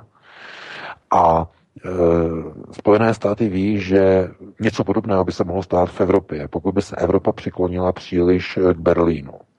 Protože Berlín se chce po druhé světové válce emancipovat. Ta emancipace spočívá v tom, ne, že by někdo chtěl třeba v Německu nějakým způsobem uh, já nevím, vyvolávat duchy minulosti, ale ta emancipace spočívá v tom, že Berlín chce mít vedoucí úlohu v Evropě. A toho se bojí Spojené státy, protože vedoucí úloha v Evropě by znamenala vytvoření svazku s Moskvou. To je přirozený výsledek takových tlaků a takového pnutí. A to je protože i Baltstream, partner, Protože přirozeným partnerem pro velkou mocnost je zase jiná velká mocnost. To znamená, když bude Evropská unie pod kontrolou Berlína, dojde ke spojení s Ruskem, dojde ke spojení s Moskvou. To znamená ten historický pakt Molotov-Ribbentrop, ta dohoda mezi Stalinem a Hitlerem, eh, tam měla svůj význam, protože to byly dvě velmoci, které se dohodly. A tohle by bylo opakování historických procesů, které by se vrátily. To znamená, opět Berlín, jakožto vůdce Evropy, by se spojil, řekněme, politicky e, s Ruskem. Jenže problém je v tom, že stejně tak, jako by se okopírovalo spojení Molotov-Ribbentrop, tak by se opakovaly i ty následující kroky, které vznikly počátkem 40. let. To znamená, Německo by se chtělo dostat k ruským zdrojům. A ne e, z pozice partnera, ale z pozice trochu jiné. Hegemona. Takže čeká se na výměnu ruského vedení, čeká se, až e, nějakým způsobem Vladimir Putin odejde ze své funkce, to může eh, trvat to, může to trvat léta. Vladimir Putin je zdravý, nemá problém, může být u moci ještě další 20 let, 30 let, může bez problému. Ale v nějaké chvíli zkrátka odejde. No a na to právě čeká Berlín. A do té doby posiluje své pozice a bude posilovat své pozice. A američané tomuto procesu chtějí zabránit, protože spojení Ruska s Evropou nebo řekněme s Berlínem by znamenalo, že Evropa se dostane ke zdrojům, eh, nerostným zdrojům Ruska a Rusko bude posilovat tím, že bude obchodovat s Evropou. A tohle to není v plánu amerických neokonů, protože posílení Ruska je to poslední, co by američtí neokoni chtěli. a e, vytvořit jakoukoliv strukturu spolupráce na ose Berlín, Moskva by znamenala automaticky do toho započítat ještě další osu, a to je Berlín, Moskva, Peking. No a to, když dáme dohromady, tak e, zjišťujeme, že se nacházíme na ose takzvané globalizace. No a globalizace e, té takzvané euroazijské. To znamená tu, kterou garantuje v České republice prezident Miloš Zeman, kdo je garantem vlastně tohoto procesu ve střední Evropě pro, řekněme, pro globalisty. A pokud se podíváte, kdo je ve velké blízkosti Miloše Zemana, je to ředitel a šéf televize Barandov, který je pod ochranou Miloše Zemana a je pod ochranou globalistů. A podívejte se, jakým způsobem uh, Jaromír Soukup uh, zaútočil ve středu na českou televizi ve svém pořadu kauzy Jaromíra Soukupa. Já nevím, jestli jsi to Vítku viděl, já to viděl ze záznamu. No, viděl jsem i o tom Temelínu, to bylo v podstatě taky proti té skupině, která je nepřítelem Babiše a prostě té jiné skupiny. No taky, ale to, tohle, jestli si viděl ve středu, to byl útok na českou televizi takovým způsobem, ze kterého mě úplně eh, to mě vyrazilo dech, protože já jsem, já jsem poslouchal svůj vlastní článek. Doslova. Eh, jo, je to, je to první vlastně veřejný útok zástupce, řekněme, televize, jiné televize na českou televizi, protože on tam řekl přesně ty důvody. Proč by se česká televize měla změnit? Proč by se měl změnit, řekněme, koncept české televize, kontrola české televize, hospodaření. E, takže kdo to neviděl, se na to určitě podívejte, na ten záznam. A e, mě to jenom ukazuje to, že on si to může dovolit. Pan Soukup si to může dovolit, protože má za sebou ochranu prezidenta, který vyhrál ve volbách a má za sebou ochranu globalistů. A globalisté teď budou rozhodovat a budou takzvaně dávat direkty a údery. A jeden z těch direktů dneska jste možná viděli, jak globalisté opět pomohli prosadit určité věci v České republice. Eh, jsem se díval, že byl konečně zvolen eh, šéf eh, kontrolní organizace nebo kontrolní skupiny GIPS, pan Ondráček. Takže až myslím na čtvrtý pokus, protože tam byl první pokus už někdy v prosinci, potom ke konci, potom v lednu a teprve až teď ho zvolili. E, takže se ukazuje, e, že ty tlaky, které vytváří americká, řekněme, moc v České republice, tak je chaba a tyhle ty procesy globalisté posilují. To znamená, ta osa, mocenský tandem Zeman-Babiš, posiluje. Protože tím, že byl zvolen Zdeněk Kondráček, tak byla naplněna dohoda mezi Andrejem Babišem a KSČM. To znamená, tam se otevírá, řekněme, ukotvení budoucí Babišovy vlády pro jeho, řekněme, v rámci jeho důvěry, pro jeho důvěru nebo pro toleranci, to je jedno, jak to nazveme, to je úplně fuk. Takže to jsou kroky, které vedou k posilování pozice Hradu, k posilování pozice Andreje Babiše, takže tohle je všechno naplánované, to všechno běží. A nikdo s tím nemůže nic udělat. Jo? Byly tam ty kritiky, že pan Ondráček byl eh, na národní třídě 89 jako jeden ze zasahujících policistů, že jak je to možné, že kandiduje do funkce šéfa kontrolní eh, komise GIPS, poslanecké sněmovny a tak dále, tak dále. Prostě psi štěkali, štěkali, štěkali a karavana jede dál. Zkrátka všichni štěkali, že Zeman byl zvolen prezidentem, štěkali, štěkali, ale karavana jede dál. Takže tohle to ukazuje, to je to, myslím si, dobrý signál k tomu, nebo ukazuje to na to, že americká moc v Evropě oslabuje. To je vidět. Eh, velký otazník je právě nad Slovenskem v této chvíli. Ovšem, jak jsem říkal už minule, my si musíme dát velký pozor na to, aby jsme ve snaze zbavit se jednoho hegemona, aby jsme nepadli do náruče hegemona jiného. To je to hlavní. To je to důležité, protože kdokoliv by si myslel, že když e, někdo vyžene americkou moc z Evropy, takže bude už jenom dobře, protože ne, vytvoří se mocenské vákuum, které okamžitě bude zaplněno mocenstvím úplně jiným a tím bude berlínská moc. No a berlínská moc, to je to, co vidíte dneska tady v Německu, to znamená otevřená náruč migraci a muslimská nebo řekněme, islamizace celého kulturního životního prostoru. Takže to by byla další tragédie. To znamená politika ode zdi ke zdi. A to by bylo špatné. Takže my musíme prosazovat takovou politiku, kdy bude systém balancování a vyvažování nastaven tak, že jednotlivé národní země v Evropě budou mít dobré vztahy s východem i se západem, eh, s Ruskem, s Čínou, se Spojenými státy, úplně se všemi a budou, řekněme, vykonávat takovou politiku, která bude ve prospěch v první řadě vlastních občanů, vlastního národa a zároveň taková země bude schopná mezinárodní spolupráce. A nebude nikoho ohrožovat svojí politikou a svými výroky a svými, řekněme, politickými kroky a tak dále a tak dále. Jako se děje dneska. Že třeba dneska někdo z vlády odsouhlasí další vojenskou misi na hranice s Ruskou federací v rámci Severoatlantické aliance pod velením německého Wehrmachtu. Nebo, no už to není Wehrmacht, je to Bundeswehr. Jo? Ale jak je to možné? No, protože americká moc je stále ještě silná, stále působí v Praze na generální štáb, stále působí eh, na, řekněme, vojenské kruhy, na zahraniční politiku. Stále ještě.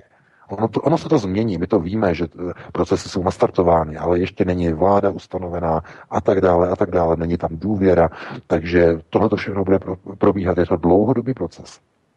Ale je k tomu nastoupeno takovým způsobem, že dneska možná jste zaregistrovali novou informaci, eh, že opět dochází k oslabování pozice Spojených států.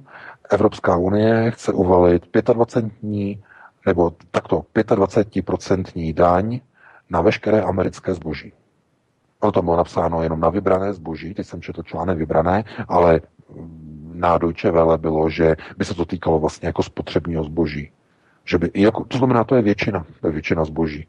Jo? Takže 25%. No to je zase co? To je občanská, eh, řekněme, eh, je to eh, ve vztahu k občanům, je to signál, že tady nastává další blok proti americkému vlivu. To je jasné, to je jakoby nastartování obchodní války de facto, pokud někomu zdaníte jednostranně dovoz. Takže TTIP, TTIP je v ohrožení teda. TTIP. Ano, přesně tak, přesně tak. Takže, a, takže vidíte, že je to, je to krůček po krůčku. Krůček po krůčku jsou američané znevýhodňováni, jsou odsunováni, jejich spojenci, jako je Velká Británie, odsunováni z Evropské unie, jo, vytlačování ze společného trhu a tak dále. Je to opatrné, je to našlapování. Proč? Protože američané jsou pořád strašně silní vojenské. Pořád. Takže e, i vláda Merkelové tak jako našlapuje opatrně, e, konec konců tady je spousta amerických základen v Německu, takže to nemůže jako přijít jako kách okamžitě najednou, že teď a teď se s váma rozcházíme a jděte pejč, jděte do háje. Ne, tak to nefunguje. To je proces na, na dlouhá, dlouhá léta, na 10, na 15 let, na 20 let, na dvě dekády minimálně, ale ten proces oslabování americké zahraniční moci je nastartován, byl nastartován de facto, můžeme říct, tam byl ten zlomový bod 2013-2014, to znamená rozvrat na Majdanu, krize na Ukrajině, takže tam to začalo. No a můžou si za to američané zase sami. Protože nikdo je neohrožoval. Američané zkrátka přišli, rozvrátili Ukrajinu a najednou zjistili, že proti ním je odpor. Oni zjistili, že proti ním je odpor, že nikdo nesouhlasí s tím, nebo rozumní lidé nesouhlasí s tím, co probíhá na Ukrajině, že vojenská chunta, pravý sektor tam převzal moc, že tam e, zaútočili a svrhli e, demokraticky zvoleného prezidenta, že, proti, že nikdo proti tomu nebude protestovat, že lidé se na to budou dívat, že demokraticky smýšlející lidé v Evropě se na to budou dívat se založenýma rukama, že nikdo se nebude aktivizovat, takže nikdo to nepochopil. Oni, eh, oni ti američani jsou hodně jako naivní, především, řekněme, v tom kongresu. Oni jsou v tom i vychováváni na rozdělování světa, bílá, černá, dobré, zlé. Oni nevidí v tom ty nuance, ty přechody, ty jemné přechody. Eh, oni to mají ve výchově, ale to by bylo na jinou diskuzi. Nicméně oni jsou v mnoha ohledech strašně naivní. Oni si myslí zkrátka, že eh, když někde rozvrátí nějakou zemi, takže jim všichni budou tleskat, že tam budou vítat jako osvoboditele. Tohle to si mysleli američtí vojáci, když skazovali eh, Agent Orange, tyhle, ty, tyhle ty svinstva na, na větnamské vesnice, na tady ty, a když tam skazovali zápalné eh, napalmové bomby a e, ty vesnice tam hořely a oni tam ne, oni si mysleli, že budou Větnamci, že budou vítat jako osvoboditele před zlejma komunistama. Takhle naivně fungoval ve Větnamu, takhle neuvěřitelně naivně, ale e, to se nezměnilo. Od Větnamu se nezměnilo vůbec nic. Oni pořád mají tady to naivní uvažování. Oni rozbombardovali uh, Jugoslávii a mysleli si, že tam potom přijdou a že tam budou všichni vítat. Že rozbombardovali a že odstranili uh, svoboda na Miloševiče a že tam všichni budou vítat. No, nikdo je nevítal. Samozřejmě do dneška uh, je ani nebezpečný, nebo je nebezpečný jezdit pro Američany do Srbska. Uh, doslova je tam, do dneška tam vysí to varování na webu ministerstva zahraničí Spojených států varování před cestami do různých zemí a, je tam, a, to, a to Srbsko je tam pořád. No logicky, tak kdo by se tomu divil. Jenže oni jsou úplně mimo, oni jsou naivní. Stejně tak oni rozvla, rozvrátili e, Irák, e, rozvrátili Afghánistán a diví se, že je tam nemají rádi. A oni financovali Saudskou Arábii a financují a rozvrátili Jemen a diví se, že je tam nemají rádi. Chápete, oni jsou úplně mimo, oni jsou úplně jakoby nastavený myšlenkově úplně někam jinam. A my, když na to upozorňujeme, my, když to ukazujeme a popisujeme, no tak mainstreamová média o nás říkají, že jsme proruská média, že jsme konspirační média, že jsme, že jsme, že, že, že jsme anti uh, transatlanticky nastavená média, že jsme proti NATO, že jsme proti Evropské unii. Ale problém je v tom, že uh, mainstreamová média pracují na objednávku, je to vyšší objednávka a když si zapnete českou televizi, o které mluvil pan Soukup, když si zapnete eh, český rozhlas, mainstreamová média, no tak tam slyšíte zkrátka neustále ty samé stejné informace, které jsou jakoby v určitém poplatném nastavení eh, všem těm vysílačkám velké trojky, to znamená AFP, AP, Reuters, těchto agentur a cokoliv z nich vypadne, tak eh, mainstreamová média převezmou jako, jako jasnou pravdu. Přitom tato, všechna tato média jsou vlastně na uh, třemi rodinami, nebo dvěma vlastně, dvěma rodinami. Uh, a nikomu to nepřipadá jako zvláštní, nebo řekněme určitá věc, která by měla jakoby ponoukat trošku, jako, nebo vyzývat k nějaké ostražitosti. Ne, ne, ne, nikomu to nevadí. Nikomu to nevadí, dvě, že dvě e, židovské rodiny kontrolují e, hlavní tiskové agentury na světě. E, vůbec, jako, chápete, kdykoliv o tomto začnete hovořit, tak najednou přijde blok, začnou vám mazat e-maily, začnou je nedoručovat, začnou vám blokovat Facebook. Různé procesy, zkrátka umlčování, ze strany, řekněme, těch, kteří, kteří kontrolují tzv. vyšší řídící procesy, to znamená z procesu tzv. chazariátu, okamžitě cokoliv naznačíte, že někde něco je, oni vás okamžitě umlčí. Jakýmikoliv způsobem. No a my se dostaneme, eh, já ti předám teď slovo Vítku, ale dostaneme se eh, k Tiboru Rostasovi, vydavateli slovenského časopisu Zemavek, Eh, co u něho došlo nebo k čemu došlo v jeho bytě eh, a eh, probereme si ještě tady tu událost. Dobře, já jsem jenom chtěl zareagovat, jak jsi mluvil o té nominaci na do výboru rady, nebo takhle do výboru pro kontrolu generální inspekce bezpečnostních sborů, tak eh, poslanec Pirátů, byl, jak se jmenuje, Mikuláš Ferjenčík, ano, Mikuláš Ferjenčík, tak eh, on mimochodem díky stipendium nadace eh, Serešovy Open Society Fund Praha studoval dva roky na Brentwood School v Essexu ve Velké Británii a také pracuje pro Janečkovou iniciativu rekonstrukci státu mimochodem. Ta lobuje poměrně výrazně i přes Lukáše Bartoně a další poslance Pirátů. Janečkova rekonstrukce státu, ale eh, on figuruje, Mikuláš Ferinčík, i jako vedoucí mediálního odboru strany a také pražský zastupitel od 11. října 2014. Ale dokonce byl ten Mikuláš Ferjenčík nominován právě v té třetí volbě dnes, v pátek, v parlamentu České republiky v tajném hlasování 2. března 2018 pátek, jenom až to někdo bude poslouchat ze záznamu, tak abychom se dokázali ujednotit na dní, to znamená dnes v pátek 2. března právě na post předsedy toho výboru pro kontrolu generální inspekce bezpečnostních sborů vedle Zdenka Ondráčka z komunistické strany Čech a Moravy. Díky bohu neprošel, jo? ale tady je vidět, jakým způsobem ty procesy oni to zkouší. Uh, figury, které jsou napojeny na tyto skupiny, jak na Karla Janečka, tak i na uh, George Sereše prostřednictvím této organizace, tak uh, Mikuláš Ferenčík je mimochodem místo předsedou rozpočtového výboru a členem ústavně právního výboru. Dále je Mikuláš Ferenčík, Ferenčík členem finančního podvýboru a potom podvýboru pro regionální školství a potom je členem taky podvýboru pro bankovnictví, pojišťovnictví a finanční trhy, podvýboru pro daně, cla a loterie, no a taky pro financování územních samozpráv a využívání prostředků Evropské unie a taky je členem podvýboru pro justici a soudní samozprávu. Takže takovýmto způsobem oni mají podchycené ty figury, které si potom e, instalují a prostřednictvím kterých v podstatě vykonávají tu lobby, Eh, kterou eh, realizují skrze právě tyhle, tyhle lidi, jo? jak Janeček, tak i George Sereš, nebo nemyslím přímo on, jo? my to v podstatě bereme jakoby eh, člověka, který zaštiťuje ty všechny organizace, jo? ale v podstatě tu lobby neziskového sektoru, v podstatě George Sereš tímto způsobem pracuje, ale pokud bychom se měli teda dostat k panu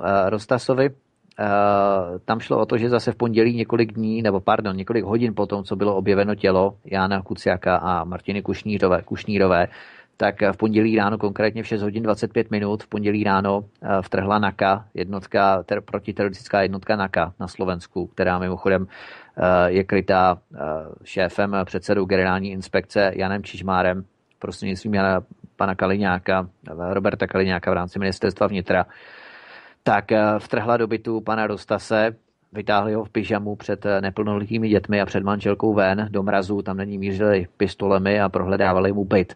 Co se tam stalo, VK?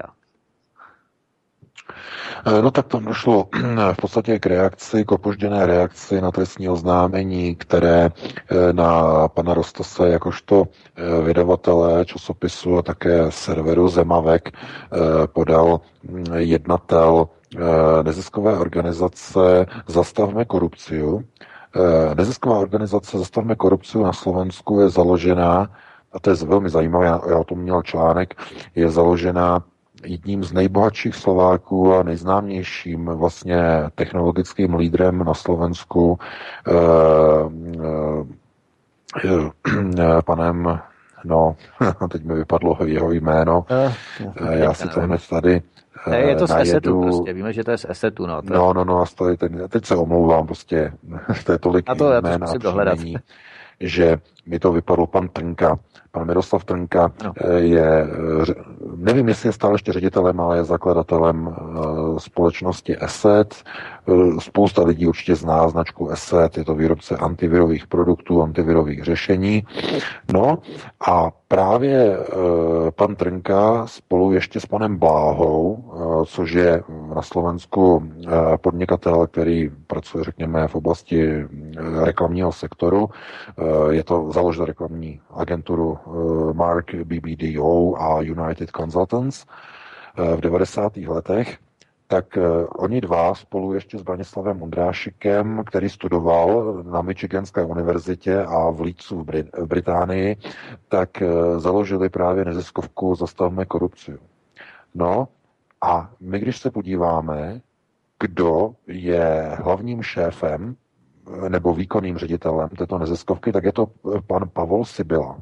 A právě tento Pavol Sibila minulý rok podal trestní oznámení na uh, Tibora Rostase za to, že uveřejnil článek, uh, kde byly ocitovány výroky slovenských uh, buditelů slovenských významných osobností z minulosti, z dávné minulosti, z historie, eh, jaké výroky a jaké citace pronesly ve vztahu k soužití Slováků z Židy.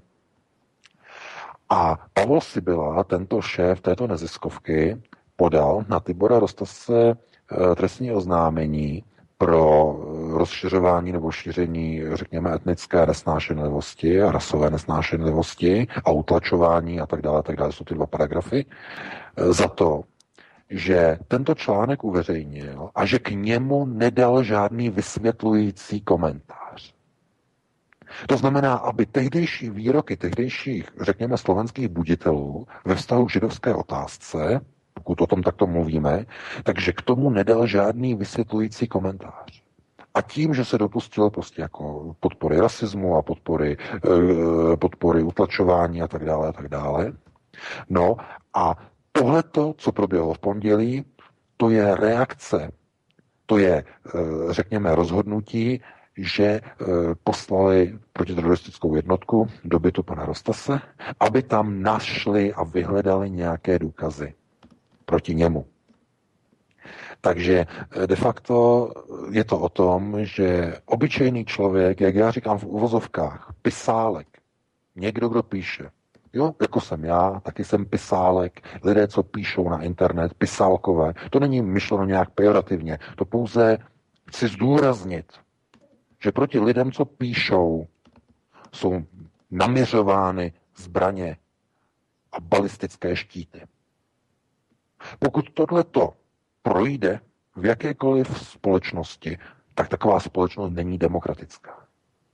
Taková společnost se dá na společnosti despotickou, to je diktatura, to je policejní stát. Tohle to, když se stane v jakékoliv zemi, v jakékoliv. Protože proti člověku, který něco píše, který píše názory, to není člověk s kulometem, to není člověk s drogama, to není dealer drog. To není člověk, který by obchodoval s bílým masem. To je člověk, který píše názory, své názory podle ústavy. Jaký má názor. A nikoho tím nepoškozuje. Kdyby tam někdo psal nějaké šílené pomluvy a útočil a poškozoval nějaká cizí práva někoho, že já nevím, tak by se řeklo, no dobře, tak někoho pomluvil, tak tam přijde třeba nějaká žaloba za pomluvu, ale to přece pro Boha není důvod, aby k němu trhla protiteroristická jednotka e, se samopaly a s infračervenými mířidly, s těmi paprskovými, to jsou ty červené tečky, jo, kdy ten papesek zaměří, ta tečka zaměří vlastně cíl, tak s takovouhle výzbrojí a ještě s těmi chránícími štíty proti palbě z jiných, e, ze zbraní útočníka, to jsou ty balistické štíty neprůstřelné, které nosí před sebou, no tak takovéhle zásahy se provádí v civilizovaných zemích jenom při domovních razích proti drogovým dílerům, kde je naprostá jistota, že tam budou ty díleři mít zbraně. Že tam budou mít nejenom pistole, ale, samopaly a já nevím, eh, ty rychlopalné zbraně, eh, tyhle, ty, tyhle ty uzy a tak dále. To znamená, že tam budou mít tady ty zbraně a že je třeba tam mít ty balistické štíty. A tady s takovouhle výzbrojí přijdou na člověka, který je e, nastaven idealisticky, který píše články na podporu, řekněme, panslovanských e, tezí, to znamená spolupráce mezi slovanskými národy.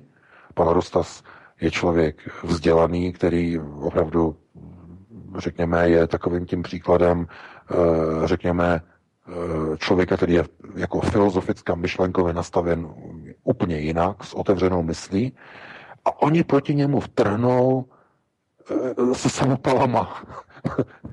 to není prostě, to je něco neuvěřitelného.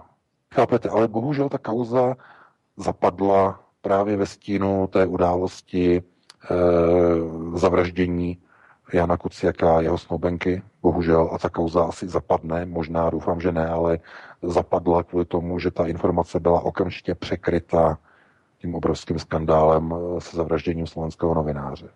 Ale jinak ve stejný den, eh, kdyby se nic jiného neudálo, tak tohle to bude obrovský skandál, protože já opravdu si nedovedu představit, Eh, kde prostě přišlo to rozhodnutí na člověka, který prostě něco píše a nepíše nic špatného, pouze převezme citace, převzal citace slovenských buditelů a slovenských, řekněme, lidí, řekněme, známých, známých lidí a spisovatelů a tak dále a tak dále, a převzal jejich citace, aby ukázal, jaké měli názory na soužití eh, ze Židy na Slovensku. A někdo na něho podá trestní oznámení za to, že tam nepřipojil vysvětlující komentář se slovy například eh, tam někdo třeba napsal, že toto a toto, a že třeba židovská otázka je třeba, nevím, že jsou tam třeba problémy s tím, že židé například půjčují na dluh a mají moc vysoké úroky. A že tam dole pod tím zkrátka není, už to vysvětlení, z, z hlediska kompenzačního výrazu. To znamená, podle dané a dané studie židovští obchodníci v té a v té době podle univerzity tam a tam zjistili, že židovští eh, obchodníci nepůjčovali za vyšší úrok než je 5% eh, a odvolání třeba na švédskou univerzitu nebo takhle. Jo? Teď říkám příklad. To neříkám, že nějaká taková studie je, ale jenom pro příklad. Jo? Čili de facto jako vysvětlení a komentář k tomu, že to, co říkali slovenští buditelé, že e, byl rasismus, jinými slovy. Takže to musí být dneska vysvětleno jakýmsi komentářem. Takže kvůli tomu, že tam komentáře nebyly, tak šéf této neziskovky e, Zastavme korupci, pan Sibila, e, podal právě e, tohleto, tohleto trestní oznámení. A na základě tohoto trestního oznámení právě v pondělí protiteroristická jednotka vtrhla k panu Rostosovi do bytu. A já si tohleto opravdu nedovedu představit, nevím z jakého důvodu by tohleto někde bylo jakoby omluvitelné v tom, že když něco napíšete, nějaký článek, tak proti vám pošlou ozbrojené komando. No víte, kdyby se tohleto stalo v Severní Koreji, tak mnoho lidí by to pochopil. Severní Korea je, řekněme, mm, systém, kde je eh, velmi tuhé politické zřízení. Oni vědí proč, ale to je, to je, to je jako pro příklad.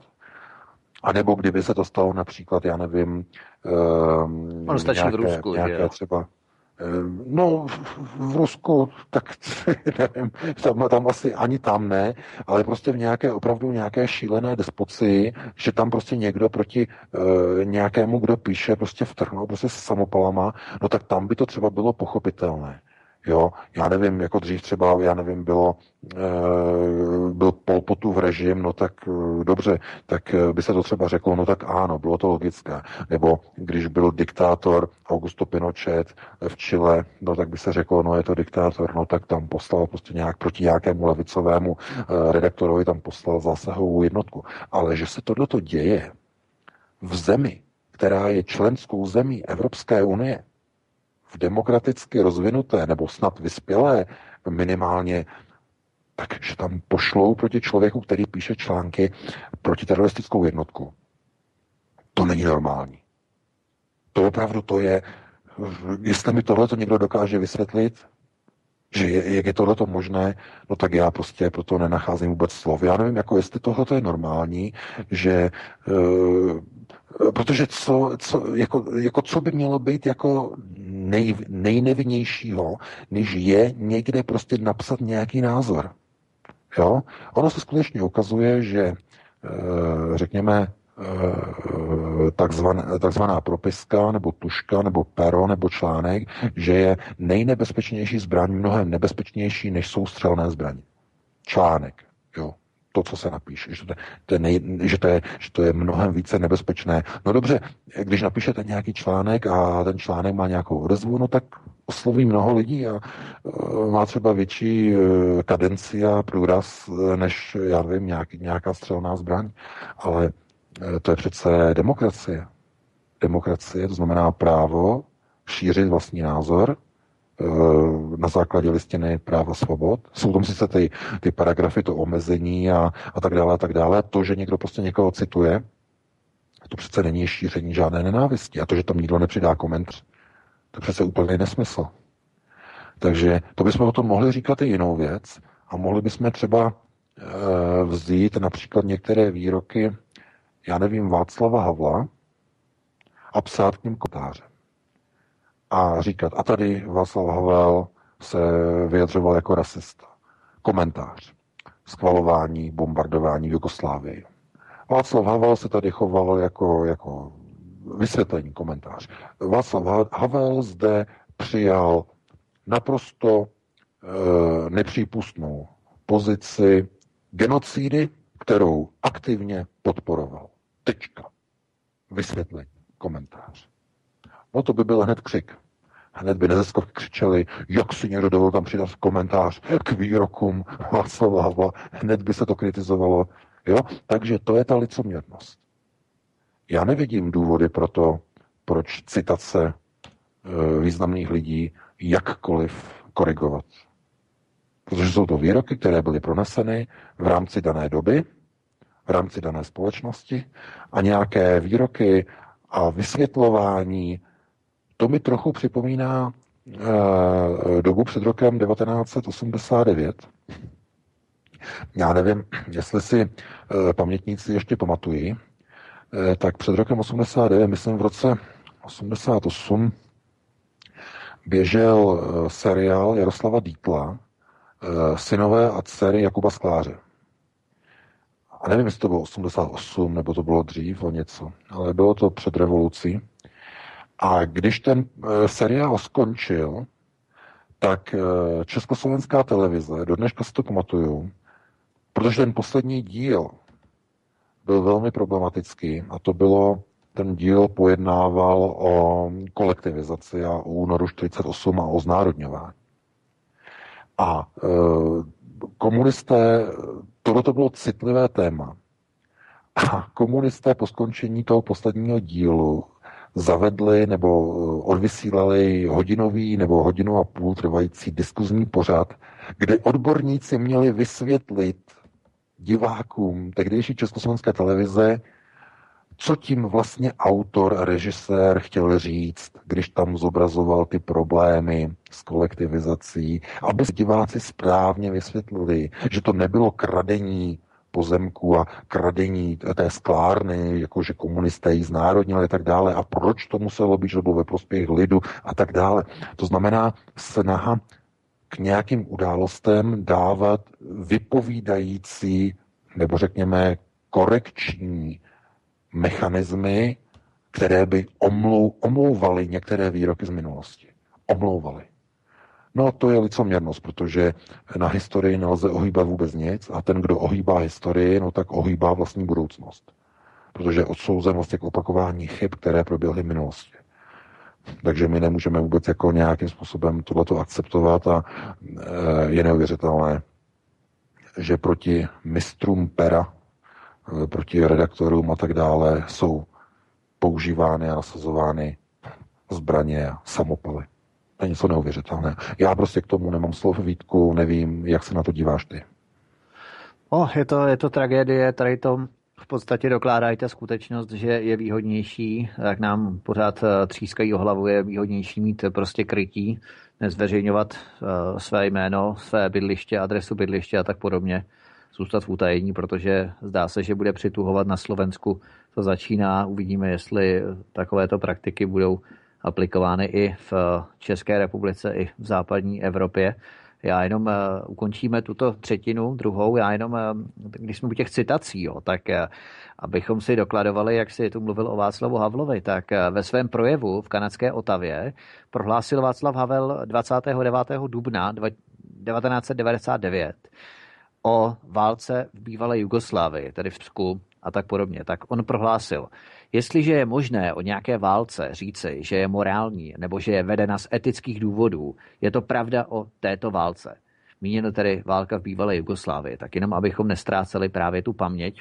A jak si to mluvili ještě o té agentuře Mark BBDO v souvislosti s Miroslavem Trnkou, tak eh, to je, jak je to všechno propojený, jo? protože prezidentskému kandidátovi Marku Hilšerovi dělal kampaň Petr Václavek.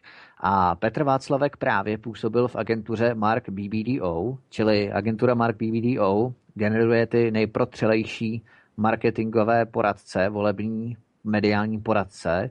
Jakub Horák, ten také působil v Mark BBDO, ten dělal kampaň Pirátům a také kampaně Mirku Topolánkové, pak Petr Václavek, toho jsme zmínili, kampaň Marku Hilšerovi, anebo Petr Topinka taky. Ten je teďka v Kalmy a Planet, další agentuře mediální, ale ten taky figuroval v Mark BBDO. Ten se podílel na kampani Ano, Andreje Babiše. Jo?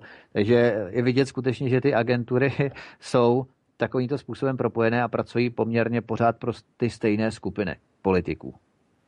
Ano, je to propojené, protože řekněme tady ta scéna Československo, Slovensko-Česko je prostě propojená a neziskový sektor a mediální sektor je úzce propojený, takže mě to nepřekvapuje vůbec, ale opravdu říkám, je naprosto šokující, že v rozvinuté zemi, v demokratické zemi eh, si, eh, řekněme, státní režim dovolí poslat protiteroristickou zásahovou jednotku proti člověku, který napsal článek. Tohleto je naprosto, já proto nemám slov, a tohleto prostě nemůže a nesmí být tolerováno. Tak já myslím, že bychom to, Jirko, ukončili, tuto druhou třetinu, dáme písničku a budeme pokračovat v dotazek posluchačů. Samozřejmě a dáme jednu nebo dvě. Tak jak chceš jednu nebo dvě? Já klidně jsem pro jednu, ale jak chceš? No záleží na čase. No, Můžeme dát, já nevím, nějakou jednu delší. No. OK. Vlk se nažral a VK zůstal celý, dobře. dobře, takže po zajímavých písničkách zajímavém čase se vrátíme do poslední části, kde budou otázky a odpovědi. Už nějaký e-maily přišly na začátek, takže je přečtu. Vedoucí kolotoče. Ve společném programu na svobodném vysílači CS. CS. CS. Stále ještě posloucháte hovor od Klábosnice s Vítkem a s panem VK. Je tu třetí část, otázky a odpovědi, ale nejdřív se zeptám, jestli slyším Vítka a VK.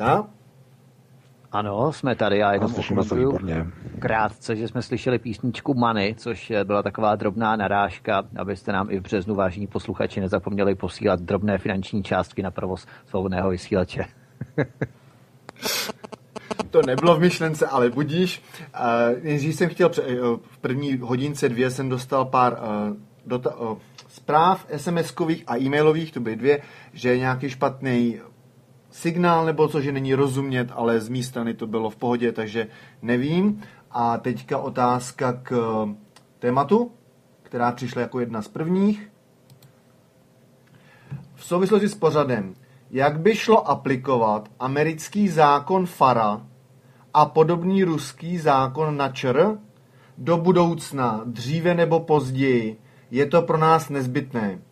Jinak stále více a více perfektní výklad, není co vytknout, je jen třeba brát ten ohled na nově příchozí, přicházejí z demagogie z mainstreamu. Klobouk dolů a tak. Takže jestli by ten americký no, zákon Fara a to. Uh-huh.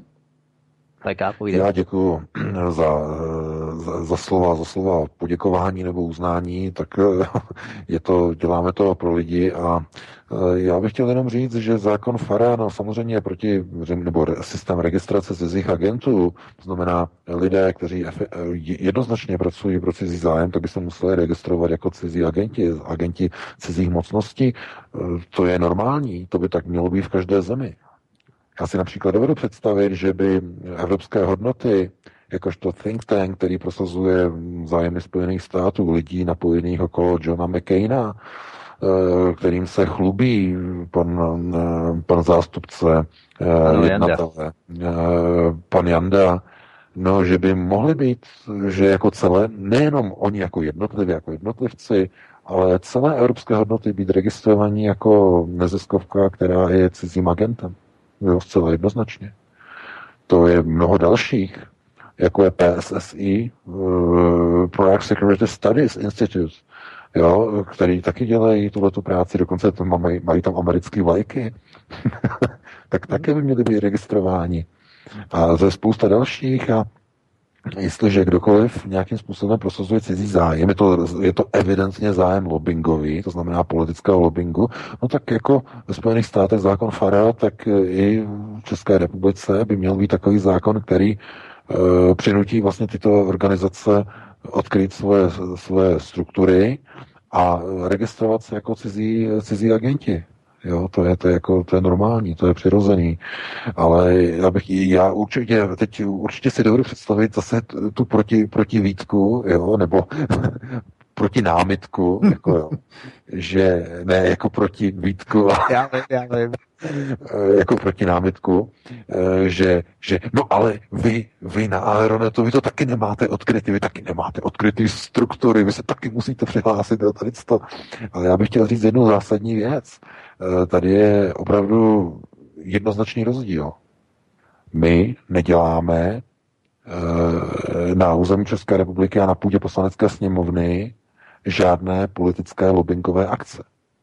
My se nepodílíme na žádném politickém lobbingu, na rozdíl od evropských hodnot, které pravidelně pořádají e, akce na půdě poslanecké sněmovny, různé přednášky a lobují přímo u jednotlivých poslanců aktivně. My jenom píšeme články. A každý si může ten článek načíst a může si udělat vlastní představu, může nás nečíst, může nás ignorovat, takže my nejsme lobbyingová struktura.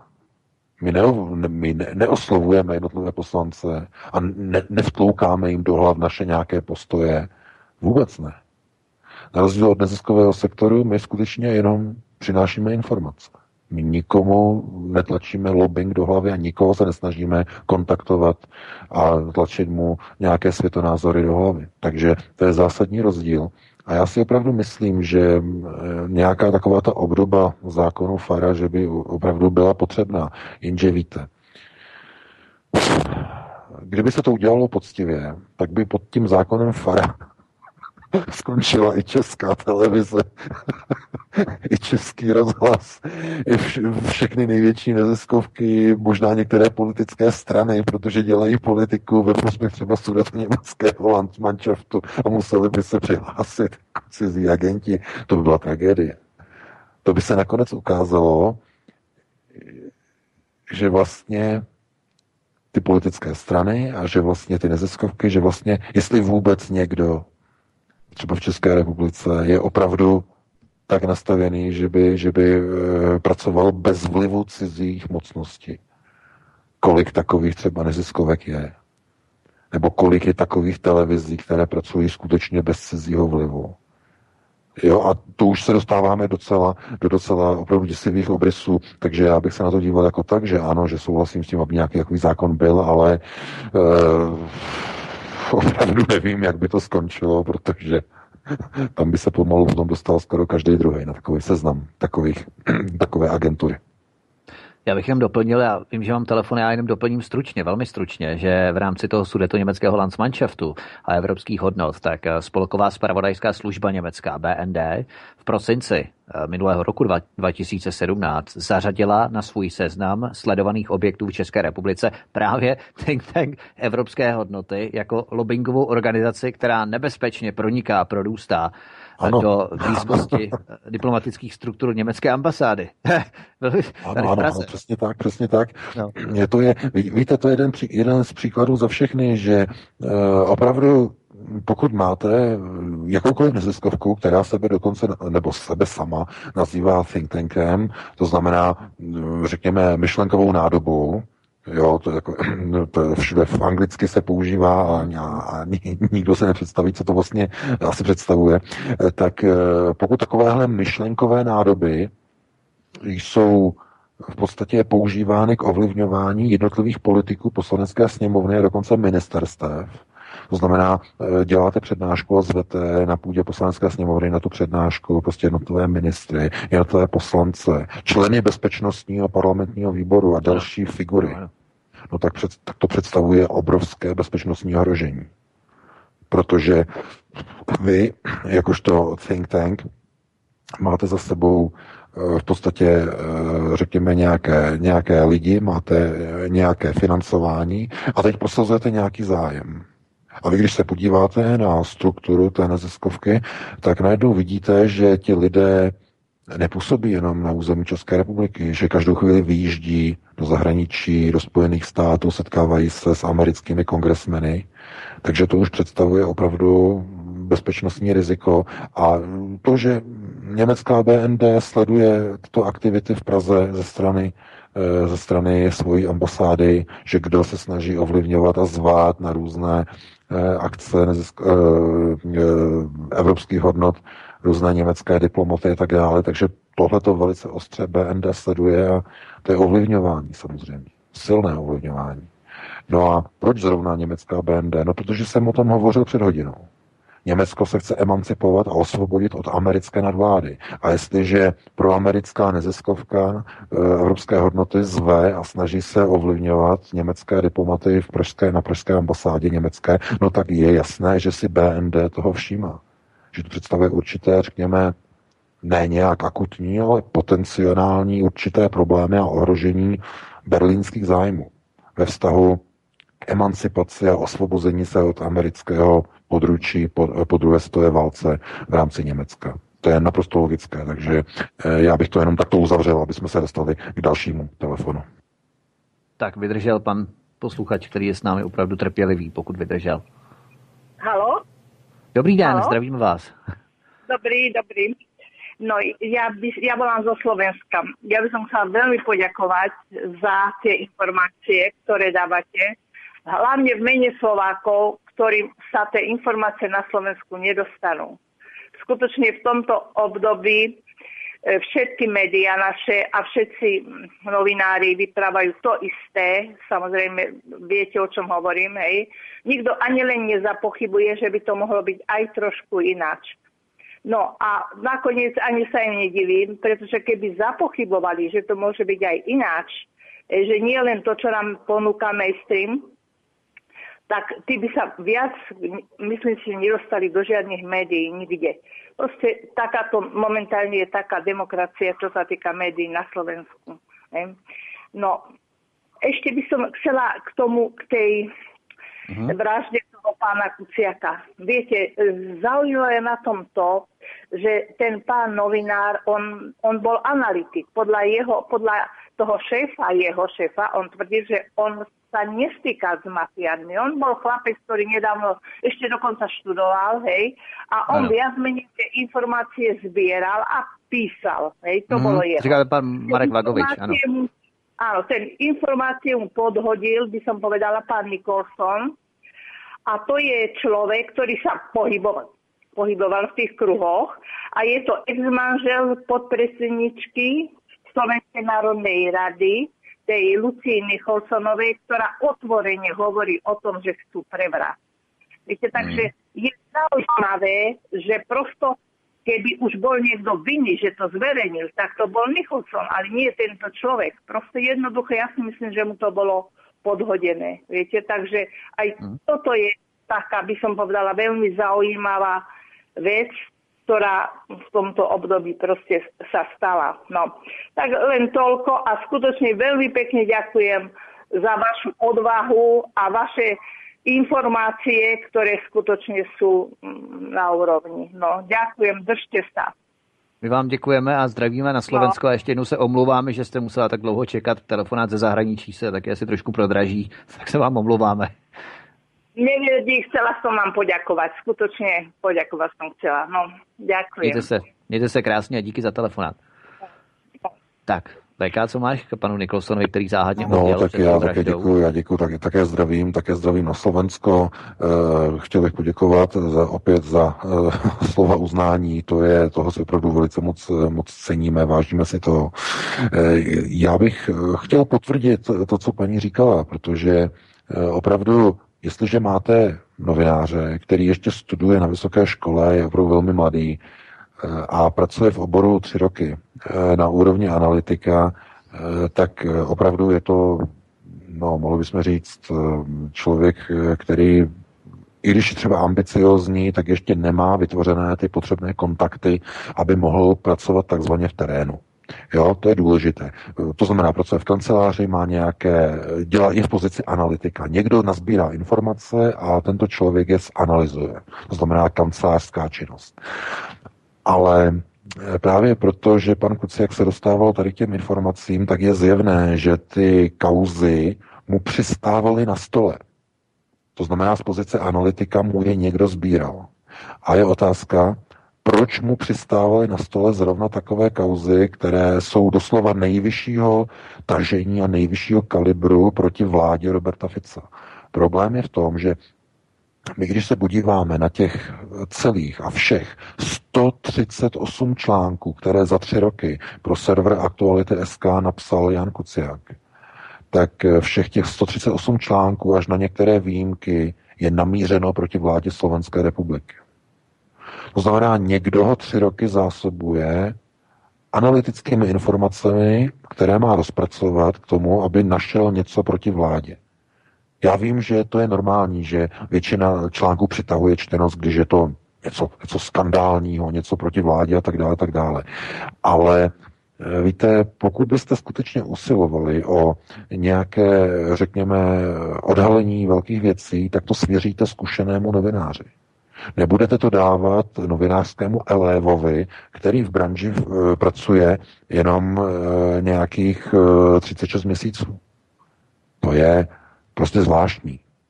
A z tohoto důvodu já mám takový pocit opravdu, že on byl připravován do nějaké role, aby se stal obětí, která potom bude takzvaně vytěžena. Společensky vytěžena. Víte, je to doslova jako řecká tragédie. A otázkou je, jestli ta řecká tragédie nemá nebo není takto naplánována, aby dosáhla státního převratu na Slovensku. To znamená, Eh, dva mladí lidé milovali se, byli zavražděni, doslova jako řecká tragédie. A to opravdu není normální a e, okolnosti právě, které vyplouvají na povrch, jak vypadá nebo vypadalo místo činu, to znamená, nebylo to vloupání, byla tam kávička, e, ne, žádný, žádné známky zápasu, nějaké rozházené náboje, zastřelení z bezprostřední blízkosti, to znamená, asi se znali s útočníkem, minimálně to tak vypadá. To všechno ukazuje na to, že ta oficiální teze, ta oficiální story o tom, že to byl nějaký mafián nebo nějaký e, takzvaně hitman, e, který měl přijít a popravit, že to asi tak nebude. Nebo zřejmě to vůbec tak není, je to úplně nějak jinak.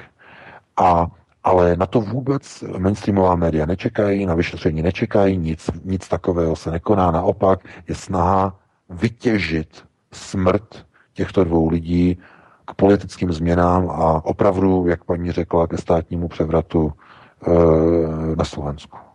A s něčím takovým jsme se už setkali rok 2013, 2014, Ukrajina. Přesně ten samý model.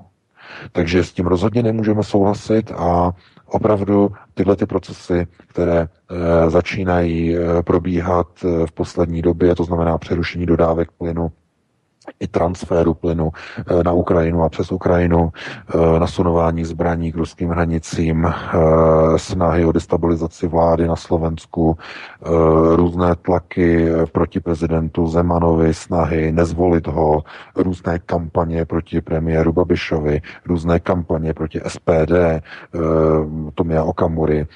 Tohle to všechno ukazuje na to, že probíhá obrovský mocenský boj mezi americkými elitami v Evropě a mezi globalisty. To znamená, ti, kteří chtějí eh, Evropu pod kontrolou, eh, která by pokračovala, eh, řekněme, v rozdělení moci po druhé světové válce, řekněme v onom unipolárním charakteru pod kontrolou Spojených států a druhá, druhá mocnost, a to jsou globalisté, kteří chtějí nový světový řád. Nový systém světového řádu, to znamená globální ukotvení, podpora a progres čtvrté průmyslové revoluce, nové procesy, procesy takzvaného posthumanismu a tak dále a tak dále. Eh, bohužel procesy, které nejsou nějak eh, příznivé pro národní státy a tak dále a tak dále. A národní státy ty jsou v tomto postavené jako zrní mezi dvěma mlínskými kameny. Já jsem dostal několik e-mailů, eh, kde vlastně lidé chtěli vysvětlit, jak vlastně postavit ve světě, kde chce mít globální vládu, nebo chtějí mít globální vládu Spojené státy a i, glo, i globalisté, Eh, tak jakým způsobem se k tomu jako staví národní státy. A ty národní státy si můžete představit jako zrní mezi dvěma obrovskými a proti sobě se točícími mlínskými kameny. Hmm. To je situace národní otázky. Trcení z obou stran. E, proto naše práce je vystavována takovým útokům. Je to tak těžké pro nás. Hází nám klacky pod nohy ze všech stran. Kdokoliv dneska prosazuje národní zájmy, tak de facto jde proti zájmům globalistů i proti americkým elitám. Hmm. To, ale to by bylo na jinou diskuzi. Musíme se pustit do dalších dotazů. Tak, máme dotazy, Jirko, nebo telefony? Takže mám e-mail a je akorát při, při tématu, takže ho přečtu. Dobrý večer. Jak vidí pan VK alternativní média a vysílání po květnu, kdy vstoupí do platnost GDPR, GDPR, televize a akreditovaní novináři si zřejmě vydupou výjimku.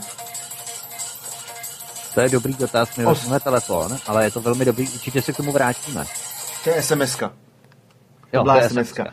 Osobně mi to přijde, pokračuju v tom dotazu ještě, já ho nedočet, pardon. Osobně mi to přijde jako útok na alternativu. Děkuji, Tomáš. Ano, ano, ano. No tak GDPR to je evropský systém ochrany osobních údajů, centralizovaný systém. Eh, ono to zase není tak divoké, ono se to týká především velkých firm, eh, které schromažďují zákaznická data. My jsme se na toto připravili třeba na Aeronetu už dříve, eh, kdy my jsme zavedli neregistrované diskuze.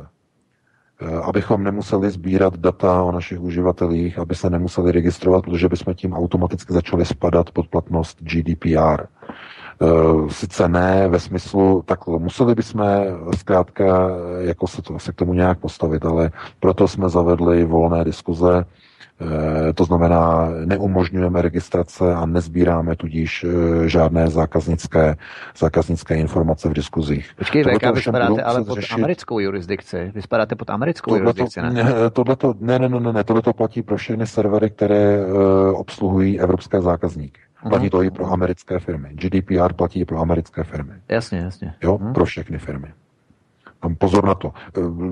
Můžeš mít, můžeš mít server, já nevím, třeba na Papuji Nový Gvineji, to je jedno.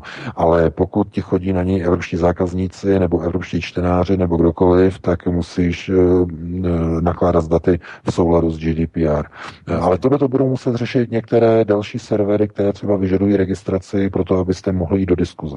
Například servery jako iDnes.cz, novinky.cz, všechny servery, které umožňují diskuze, eh, budou muset být v souladu s GDPR. My se s tím nechceme nějak obtěžovat, takže jsme vůbec ani nějak neotevřeli registrace, vůbec nevyžadujeme. Kdokoliv chce eh, napsat anonymně postřeh na našem serveru, tak nevyžad, nevyžadujeme po něm žádné registrační údaje. On tam může napsat svůj anonym přes dívku eh, falešný e-mail, protože ho neověřujeme ty e-maily a může tam napsat svůj názor. Jo? Takže z tohoto důvodu my už to máme ošetřené po právní stránce dělním způsobem. Ale další servery, které vyžadují registrace, například proto, abyste mohli registrovat, tak tam budou mít problém. A budou to muset řešit hodně opravdu velmi rychle, protože e, zase sběr informací, pokud vyžadujete v registraci více než jenom je přezdívka e, a e-mail, protože pokud je e-mail spojený s přezdívkou, tak nepodléhá GDPR, ale pokud je eh, e-mail spojený s konkrétním jménem a u toho jména je adresa, tak už podléhá GDPR.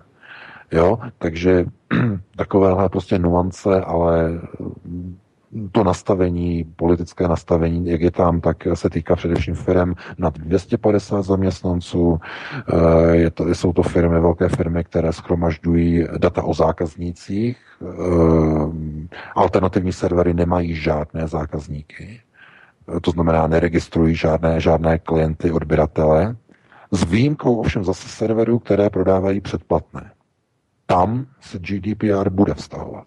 To znamená servery jako Echo24, eh, všechny ty, které mají takzvané paywally, paywall, to znamená placené články, tam budou muset, tam mají zákazníky a budou muset nějakým způsobem uh, pořešit GDPR. No, takže takhle, takhle to je. Ale to je jednoduché, to zjistíte velmi jednoduše. Tam, kde, eh, všude tam, kde po vás chtějí jméno, to znamená celé jméno, jméno a příjmení a chtějí po vás adresu, tak tam všude tady ty subjekty budou podléhat GDPR. Pokud po vás nechtějí adresu a nechtějí po vás jméno civilní, tak eh, GDPR to nepodléhá.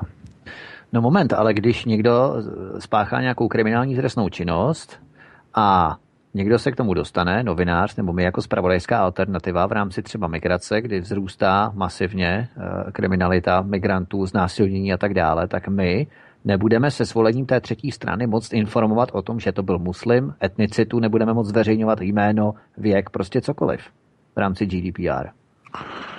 No, v rámci GDPR to, to jsou, to, jsou, to jsou osobní údaje, to znamená, nebude možné eh, například uveřejnit, například, já nevím, eh, věci, které by vedly například eh, k zjištění třeba bydliště. Jo, bydliště. To znamená, někde, že, že někdo někde něco udělal a teď a on bydlí tam a tam. To už nebude možné. Jo, takže to je, to je tak, ale je možné, bude nadále možné normálně informovat jako o, řekněme, já nevím, etnicitě, bude možné informovat uh, o tom, uh, jakým způsobem se jmenuje, ale nebude, nebude tam možné prostě uvádět uh, informace, které by vedly uh, k místnímu stotožnění. Jo, mm, mm, mm. Takže no tak aspoň, že tak, no. Nuance, zkrátka, nuance toho zákona jsou takové, že prostě zpravodajství je, nebo bude nastavené podle toho takovým způsobem, eh, že přímo jako konkrétní, jako odhalování identity někde, kdo, kdo, kdo bydlí, Eh, to, to, prostě, to prostě kryté GDPR. I když to bude v rejstříku živnostenském nebo obchodním, tak eh, to, ne, to nejde. No, co se týče živnostenského rejstříku, tak ty jsou vyloučené z GDPR. Aha, jo, to, aha. Tam všechny, co jsou veřejné registry, ty jsou otevřené. Ty jsou vyloučené. To znamená, Jasně. všechno, co je veřejné podle GDPR, může být publikováno. Jedná se o soukromé neveřejné údaje. To znamená, neveřejným údajem eh, je, vš- je každý takový údaj, eh, který není uvedený v, kom- v nějakém, nějakém veřejném registru. To znamená, máš třeba, já nevím, eh, máš obchodní registr a tam máš například jméno příjmení, a máš tam e, napsanou ulici. Ano, ano, ano, číslo, e, přesně. No. Jako trvalé bydliště toho člověka. Ale pozor, není tam uvedené číslo. Jo, je, je, je. číslo, máš tam... No máš jasně, tam jasně, já se tom hrabu každý den a je to tam. No tak, no tak v tom případě, v tom případě to bude muset být zrušeno potom. Aha. Jo? To nevím, jak to je v České republice nastavené, protože to potom bude nastavené vlastně v tom, nebo v tom smyslu, že uh, pokud je to jako veřejný činitel, tak uh, tam bude to muset být nějak ošetřené. Hmm. Protože tohle je jako zveřejňování jako osobních údajů. To znamená, jestliže ty osobní údaje jsou zveřejněny na základě nějakého zákona, tak je tam výjimka z toho GDPR. Jasně. Ale pokud jsou to údaje, které nejsou ošetřené zákonem, tak nebudou moci být zveřejněné. No to je třeba, to je úplně stejné, jako je například odstraňování rodných čísel z účtenek EET. Jasně. Jo? Tak máme, máme telefon jenom, aby, abychom neprodlužovali. Máme telefon? A bohužel nemáme. Jsou tu ještě nějaký e-maily samozřejmě. Aha, jenom, pardon, jenom tak on tady někdo psal na Skypeu, já si myslel, že to byl ty, že máme telefon, tak to byl někdo jiný. Aha. Tak to se omlouvám. Já bych jenom dokončil, že e, například v České republice teď došlo k tomu, že z těch účtenek EET budou odstraňovány vlastně e, ta rodná čísla. Jo, protože ta podléhají pod GDPR, ten nový zákon.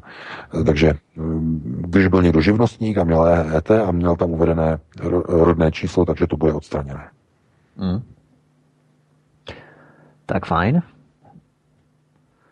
Tak, Jirko, máme mail nebo telefon? Máme, Takže ta SMS, kterou se slyšeli, co mi přišla, jenom přečtu, to byla taková poznámka. Doslova ti mladí slouží jen k majdanizaci Slovenska a řekl bych, že to má geopoliticky vrazit klín do V4. A teďka k otázce od někoho jiného. Před pár měsíci jste říkal, že pokud bude zvolen ze, pan prezident Zeman, Soros se zaměří na ČR, respektive na ČNB. Můžete to aktualizovat? Děkuji. No, samozřejmě, můžeme to aktualizovat. Nejlepším příkladem toho vlastně, co teď vlastně probíhá, nebo to, co můžete teď momentálně vidět, tak je uh, to rozhodnutí, vlastně, které teď přišlo, že Česká národní banka, že bude v podstatě držet kurz Eh, následně následujícího půl roku. Už zase? A že nebude jakýmkoliv způsobem uh, reagovat na, řekněme, určité pohyby, které se odehrávají v eurozóně. No, jaké jsou to pohyby? No, pohyby v eurozóně jsou naprosto jasné, protože s tím, jak se vlastně teď momentálně řeší, řekněme, celý ten problém financování Evropské unie po odchodu Velké Británie, no tak se ukazuje, že příspěvky jednotlivých zemí do provozu Evropské unie budou muset být velmi výrazně navýšeny, protože mimochodem Velká Británie byla jedním z největších přispěvatelů do společné evropské kasy. No a výsledek z toho je naprosto jednoznačný, že zatím neprobíhají, neprobíhají vůbec žádné změny, které by například vedly k tomu, aby eh, Česká republika začala třeba vytvářet některé eh, devizové nebo vyšší devizové rezervy, aby dokázala uh, řešit, řekněme, výhledově vyšší uh, odvody, které budou směřovat do Evropské unie. Takže tohle je jasným příkladem toho, jak probíhají procesy, kdy eh, Miloš Zeman mimochodem je důležité, že byl zvolen, protože Miloš Zeman, jak třeba e, jsem právě uváděl v souvislosti s Jarominem Soukupem na televizi Barandov, tak e, budou probíhat ty procesy, které povedou k bližšímu a těsnějšímu spojení s globalisty, s globalizací. Ovšem globalizace euroazijské, to je důležité. A to jde proti zájmům lidí jako George Soros, který se snaží prosazovat onu globalizaci z pohledu uh, transatlantického napojení. To znamená tam, kde on nejvíce čerpá svoji moc, svoje peníze. Jinak George Soros je uh, hlavním koněm uh, domu Rothschild, což je britský dům, nebo řekněme jedno z hlavních eh, bankovních eh, center světového židovstva, respektive sionistů, aby jsme byli přesní, protože Rothschildové patří do sionistického křídla. Eh, tak my tam vidíme jasné napojení přes, řekněme, tyto bankovní vazby a určitě budou ty tlaky, které vidíme momentárně na Slovensku, tak jsou naprosto jasně řekněme, saturované a jsou eh, povzbuzované právě ze strany těchto amerických nebo řekněme transatlantických vazeb. To je to důležité. A to, že eh, George Soros si přijel do Prahy otevřít účet, no to je jednoduché, protože eh, spojení Česká republika, Slovensko na bankovní úrovni, to je v podstatě, to je, to je jako doma. Jo. Máte dokonce banky, které nabízí vlastně Eh, Československo jako úplně stejný bankovní styk v rámci třeba jedné banky. Hmm. Takže je to výhodné a on může z České republiky ovlivňovat i slovenské procesy. A vidíme, že to skutečně tak probíhá. Není to vůbec nějak jako náhodné. Takže bude se zaměřovat eh, nejenom na Českou republiku, ale bude se zaměřovat i na Slovensko, protože eh, to mocenské propojení je zcela zjevné mezi Prahou a Bratislavou. Tak, další dotazy? Ano. Dobrý večer, pánové. Eh, jak myslíte, že dopadnou v neděli volby v Itálii? Děkuji za odpověď, Ivana. Dobrá otázka. No, v Itálii. No v Itálii by zřejmě mohla, snad teda doufám, teda řekněme eh, určitá protimigrační vlna pohnout konečně tím volebním elektorátem, který tam mají. Ale e, musíme si fakt počkat, protože co se týče multikulturalismu, no tak Itálie je hodně daleko.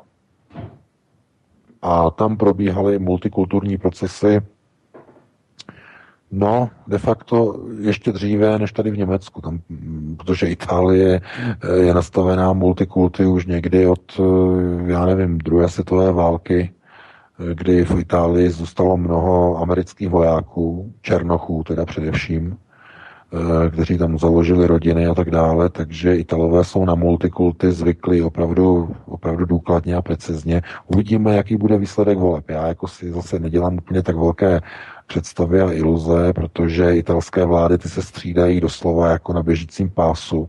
Já nevím po druhé té válce, kolik jich bylo. každý, každý rok nebo každý dva roky pomalu tam padne a vymění se vláda, takže uvidíme a e, nechám, necháme se překvapit. Tak doufejme, že Liga Severu nějakým způsobem, která už je celorepubliková v rámci Itálie, tak e, že bude mít e, nějaký, nějakou expanzivní tendenci zestupnou. Tak máme další dotazy? No, dotazy máme po e-mailu, telefony za play, telefony nejsou, nevím, ale v e-mailu jsou, takže Ovlivní dle vás postoj Babiše k Dublinu 4, pokud půjde do vlády s ČSSD? Může fakt, že stále více zemí se staví proti Dublinu, znamenat, že nebude vůbec přijat? Děkuji. No, no, tak o Dublinu 4 se bude uh, podle všeho uh, hlasovat prostou většinou v Evropské radě. A je to, je to, to je poměrně, já myslím, že to je poměrně jasné, ale uh, jako jakým způsobem nakonec se dohodnou evropské země, já se spíš bojím, aby to nebylo direktivně nastavené, to znamená takzvaným prostým přehlasováním. Já myslím, že ani v Evropské unii tohle to nechtějí, tady tu variantu, protože by to, to by byl začátek rozvratu a rozpadu Evropské unie. Protože ty země, které nechtějí migraci a byly by k tomu přinuceny, tak v těch zemích by vznikly obrovské protievropské nálady. To by bylo doslova jako kopnutí do vosího hnízda. Ty vosy už jsou takhle naštvaný a tohle by bylo jako jim do toho hnízda doslova kopnout šlápnout do něj, ještě si na něm zatancovat. A představovat si a myslet si, že, že ty vosy nebudou, nebudou, nebudou steklí a že nic se nestane. Že jim budete tancovat na rozšlapaném hnízdě. Jo, to je, to je šílenství úplný. Takže ani Evropská komise do toho nechce jít, ale problém je v tom, že nic jiného, kdyby na to došlo, tak nic jiného jim nezbývá. Proč? Tlak Berlína. Berlín chce přerozdělovat. Berlín nechce nést, řekněme, onu islamizaci jenom na vlastních bedrech, e, to je, to je zjevné a e, plánem je takto, aby nedošlo k nějakému omylu. Nemá dojít k islamizaci Německa, ale k islamizaci celé Evropy. Pokud by došlo jenom k islamizaci Německa, tak je to špatně. To není plánem, to není cílem. Eh, Německo de facto má být jakýmsi, eh, řekněme, pilotním projektem, jak asi to má vypadat, když vyspělá země bude multikulturně prostoupená. A to i proti vůli vlastního lidu, nebo proti zájmům a bezpečnosti vlastního lidu. To znamená, je to příprava na rozpad jednotlivých států, na rozpad státních hranic a všechny tyto procesy vedou eh, k tomu, že je vybudovávána řekněme, taková společná nedůvěra vůči klasickým a tradičním politickým stranám.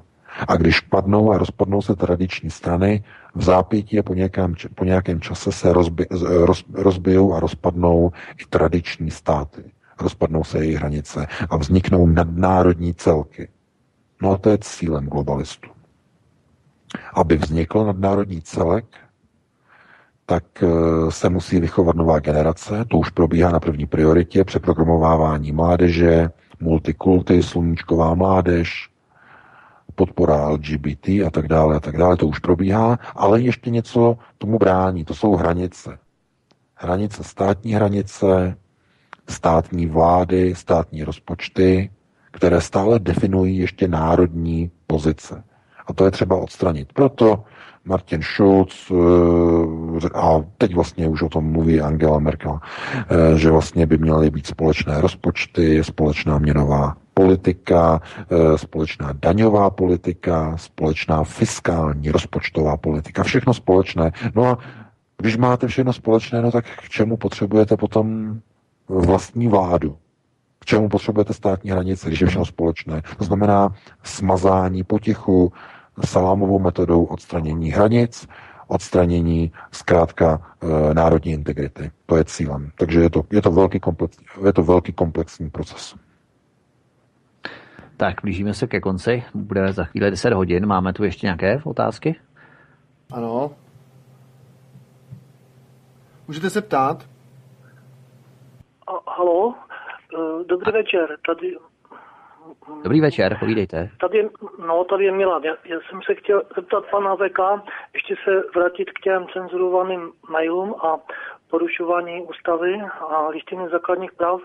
On tam hm, psal nebo mluvil o tom, že Mm, že mm, probíhají, že bude, že bude probíhat nějaké akce, pokud se týká nějakých trestních oznámení, na, jak to s tím vypadá a jestli by se to nemělo třeba přenést na půdu parlamentu, protože když tady byl ten týden na svobodném vysílači mm, pan Okamura, tak tam padlo z jeho strany, že kdyby tam na něho přišly nějaké důkazy o této činnosti, nebo spíše na pana Kotena, tak by se to mohlo projednat i třeba ve mm, bezpečnostním výboru parlamentu. A ještě na doplnění by se chtěl zeptat na eh, webových stránkách Infowarsu u pana Alexe Jonese, tam taky proběhly nějaké problémy eh, tento týden s cenzurou, jestli by to mohl pan Leka nějak okomentovat. Děkuji všechno. Naschledanou. Mm, mějte se hezky, Milane, děkujeme. No, já děkuji za dotaz. Eh, tak zrovna Infowars tenhle ten týden jsem vůbec nesledoval, takže nevím, jaký tam mají problémy, neměl jsem čas. Takže k tomu se nemůžu vyjádřit. A co se týče eh, tady těch akcí, já jsem to říkal minule, my schromažďujeme důkazy, schromažďujeme podklady a povedeme toto cestou Evropské unie. Podnětu k Evropské unii. My se nebudeme obracet na, eh, na, české, na české soudy to je výzva, apel vůči lidem, kteří byli mm, poškozeni. Takže to znamená, lidé České republice nechce obrátí na své poslance a obrátí se na eh, české soudy a podají, eh, podají trestní oznámení. To je na nich. My nemůžeme dělat za, za někoho práci za to, abychom v podstatě řešili, že cizí práva někoho byly, byly, byly poškozeny nebo byly nějakým způsobem došly újmy. Jo, tohle to je zásadní. My sbíráme fakta, sbíráme doklady a řekněme podkladový materiál a já vám teď neřeknu momentálně, kdy my postoupíme podnět Evropské komisi pro komunikace, e, jestli to bude v průběhu května nebo června, to není hned, to není okamžitě, ale vidíme už některé signály, e, že přicházejí z České republiky, že se tím dokonce zabývá i bývalý bezpečnostní analytik a já teď nevím jeho jméno, je to poslední článek na parlamentních listech, e, že se tam vlastně připravuje nějaká, nějaká žaloba proti Zdeňku Bakalovi. Já jsem to, neměl jsem ani, ani čas teď číst, nevím, co to je. E, e, jsem byla to teď upozorněn tady, mi to vyskočilo na e-mailu. Takže vidím, že nějaké řekněme, podněty už začínají probíhat. Je to ano, samozřejmě to problém. Máme informace o tom, že to blokování probíhá na všech Eh, e-mailových službách, které používají onu antispamovou bránu Virus Free eh, od společnosti Excel, SRO, pana Charváta, eh, protože ta brána naprosto živě odmítá přenášet informace v případě, že e-maily obsahují odkazy na servery alternativy, ale i na Aeronet, protože ta blokace byla nějakým způsobem odstraněna na, eh, na Centrum CZ a na, eh, na Atlas CZ, ale na ostatních serverech, jako je Tiskaly a na dalších, kde je brána virus free také nastavená a používána, tak tam zkrátka eh, e-maily, když je tam zmínka v e-mailu o Aeronetu, tak ty e-maily nově už nejsou zahazovány, ale jsou vraceny se zprávou že nemohl být e-mail doručen, protože možná, nebo ne možná, protože může, ano takto, že může obsahovat virus, což je naprostá lež. To je něco neuvěřitelného. Takže ano, sbíráme podklady a uvidíme e, další, další, jaké budou reakce, jaké budou podklady přicházet. Každopádně, pokud někdo někomu blokuje e-mail, tak se musí ozvat on sám svému providerovi, svému poskytovateli e-mailu a sám za sebe tuto věc iniciovat. Protože pokud více z vás se ozve svému providerovi, tak on si řekne, aha, tady opravdu je nějaký problém, tohle to fakt si nemůžeme dovolit, protože nám přichází a řekne, nám přichází každý den tisíce stížností, no tak tohle to řešit nebudeme, to radši tu bránu zrušíme a nebudeme ji používat. Jo, ale pokud někdo bude čekat na to, až někdo za vás se vezme, až někdo za vás podá žalobu, no to snad nemyslíte vážně. To takhle přece alternativa nemůže fungovat. Pokud vám nedochází e-maily a někdo vám je zahazuje, nebo někdo vám je vrací, vy okamžitě musíte e-mailového providera zalarmovat. A musíte o tom informovat své příbuzné a napsat. Pokud nezrušíte blokaci, já všem svým klientům napíšu, mám jich v adresáři 500, aby nepoužívali centrum CZ, protože na, to, na, na tady ten e-mail nedochází nebo je zahazována pošta. A to uvidíte, jak okamžitě na těch e-mailových službách začnou, začnou reagovat. Když takhle se ozve více lidí. No, nemůžete čekat a ptát se, a už podal Aeronet tu žalobu k té Evropské unii a už to bylo, no to snad, tohle to opravdu, takhle to nefunguje, to není alternativa.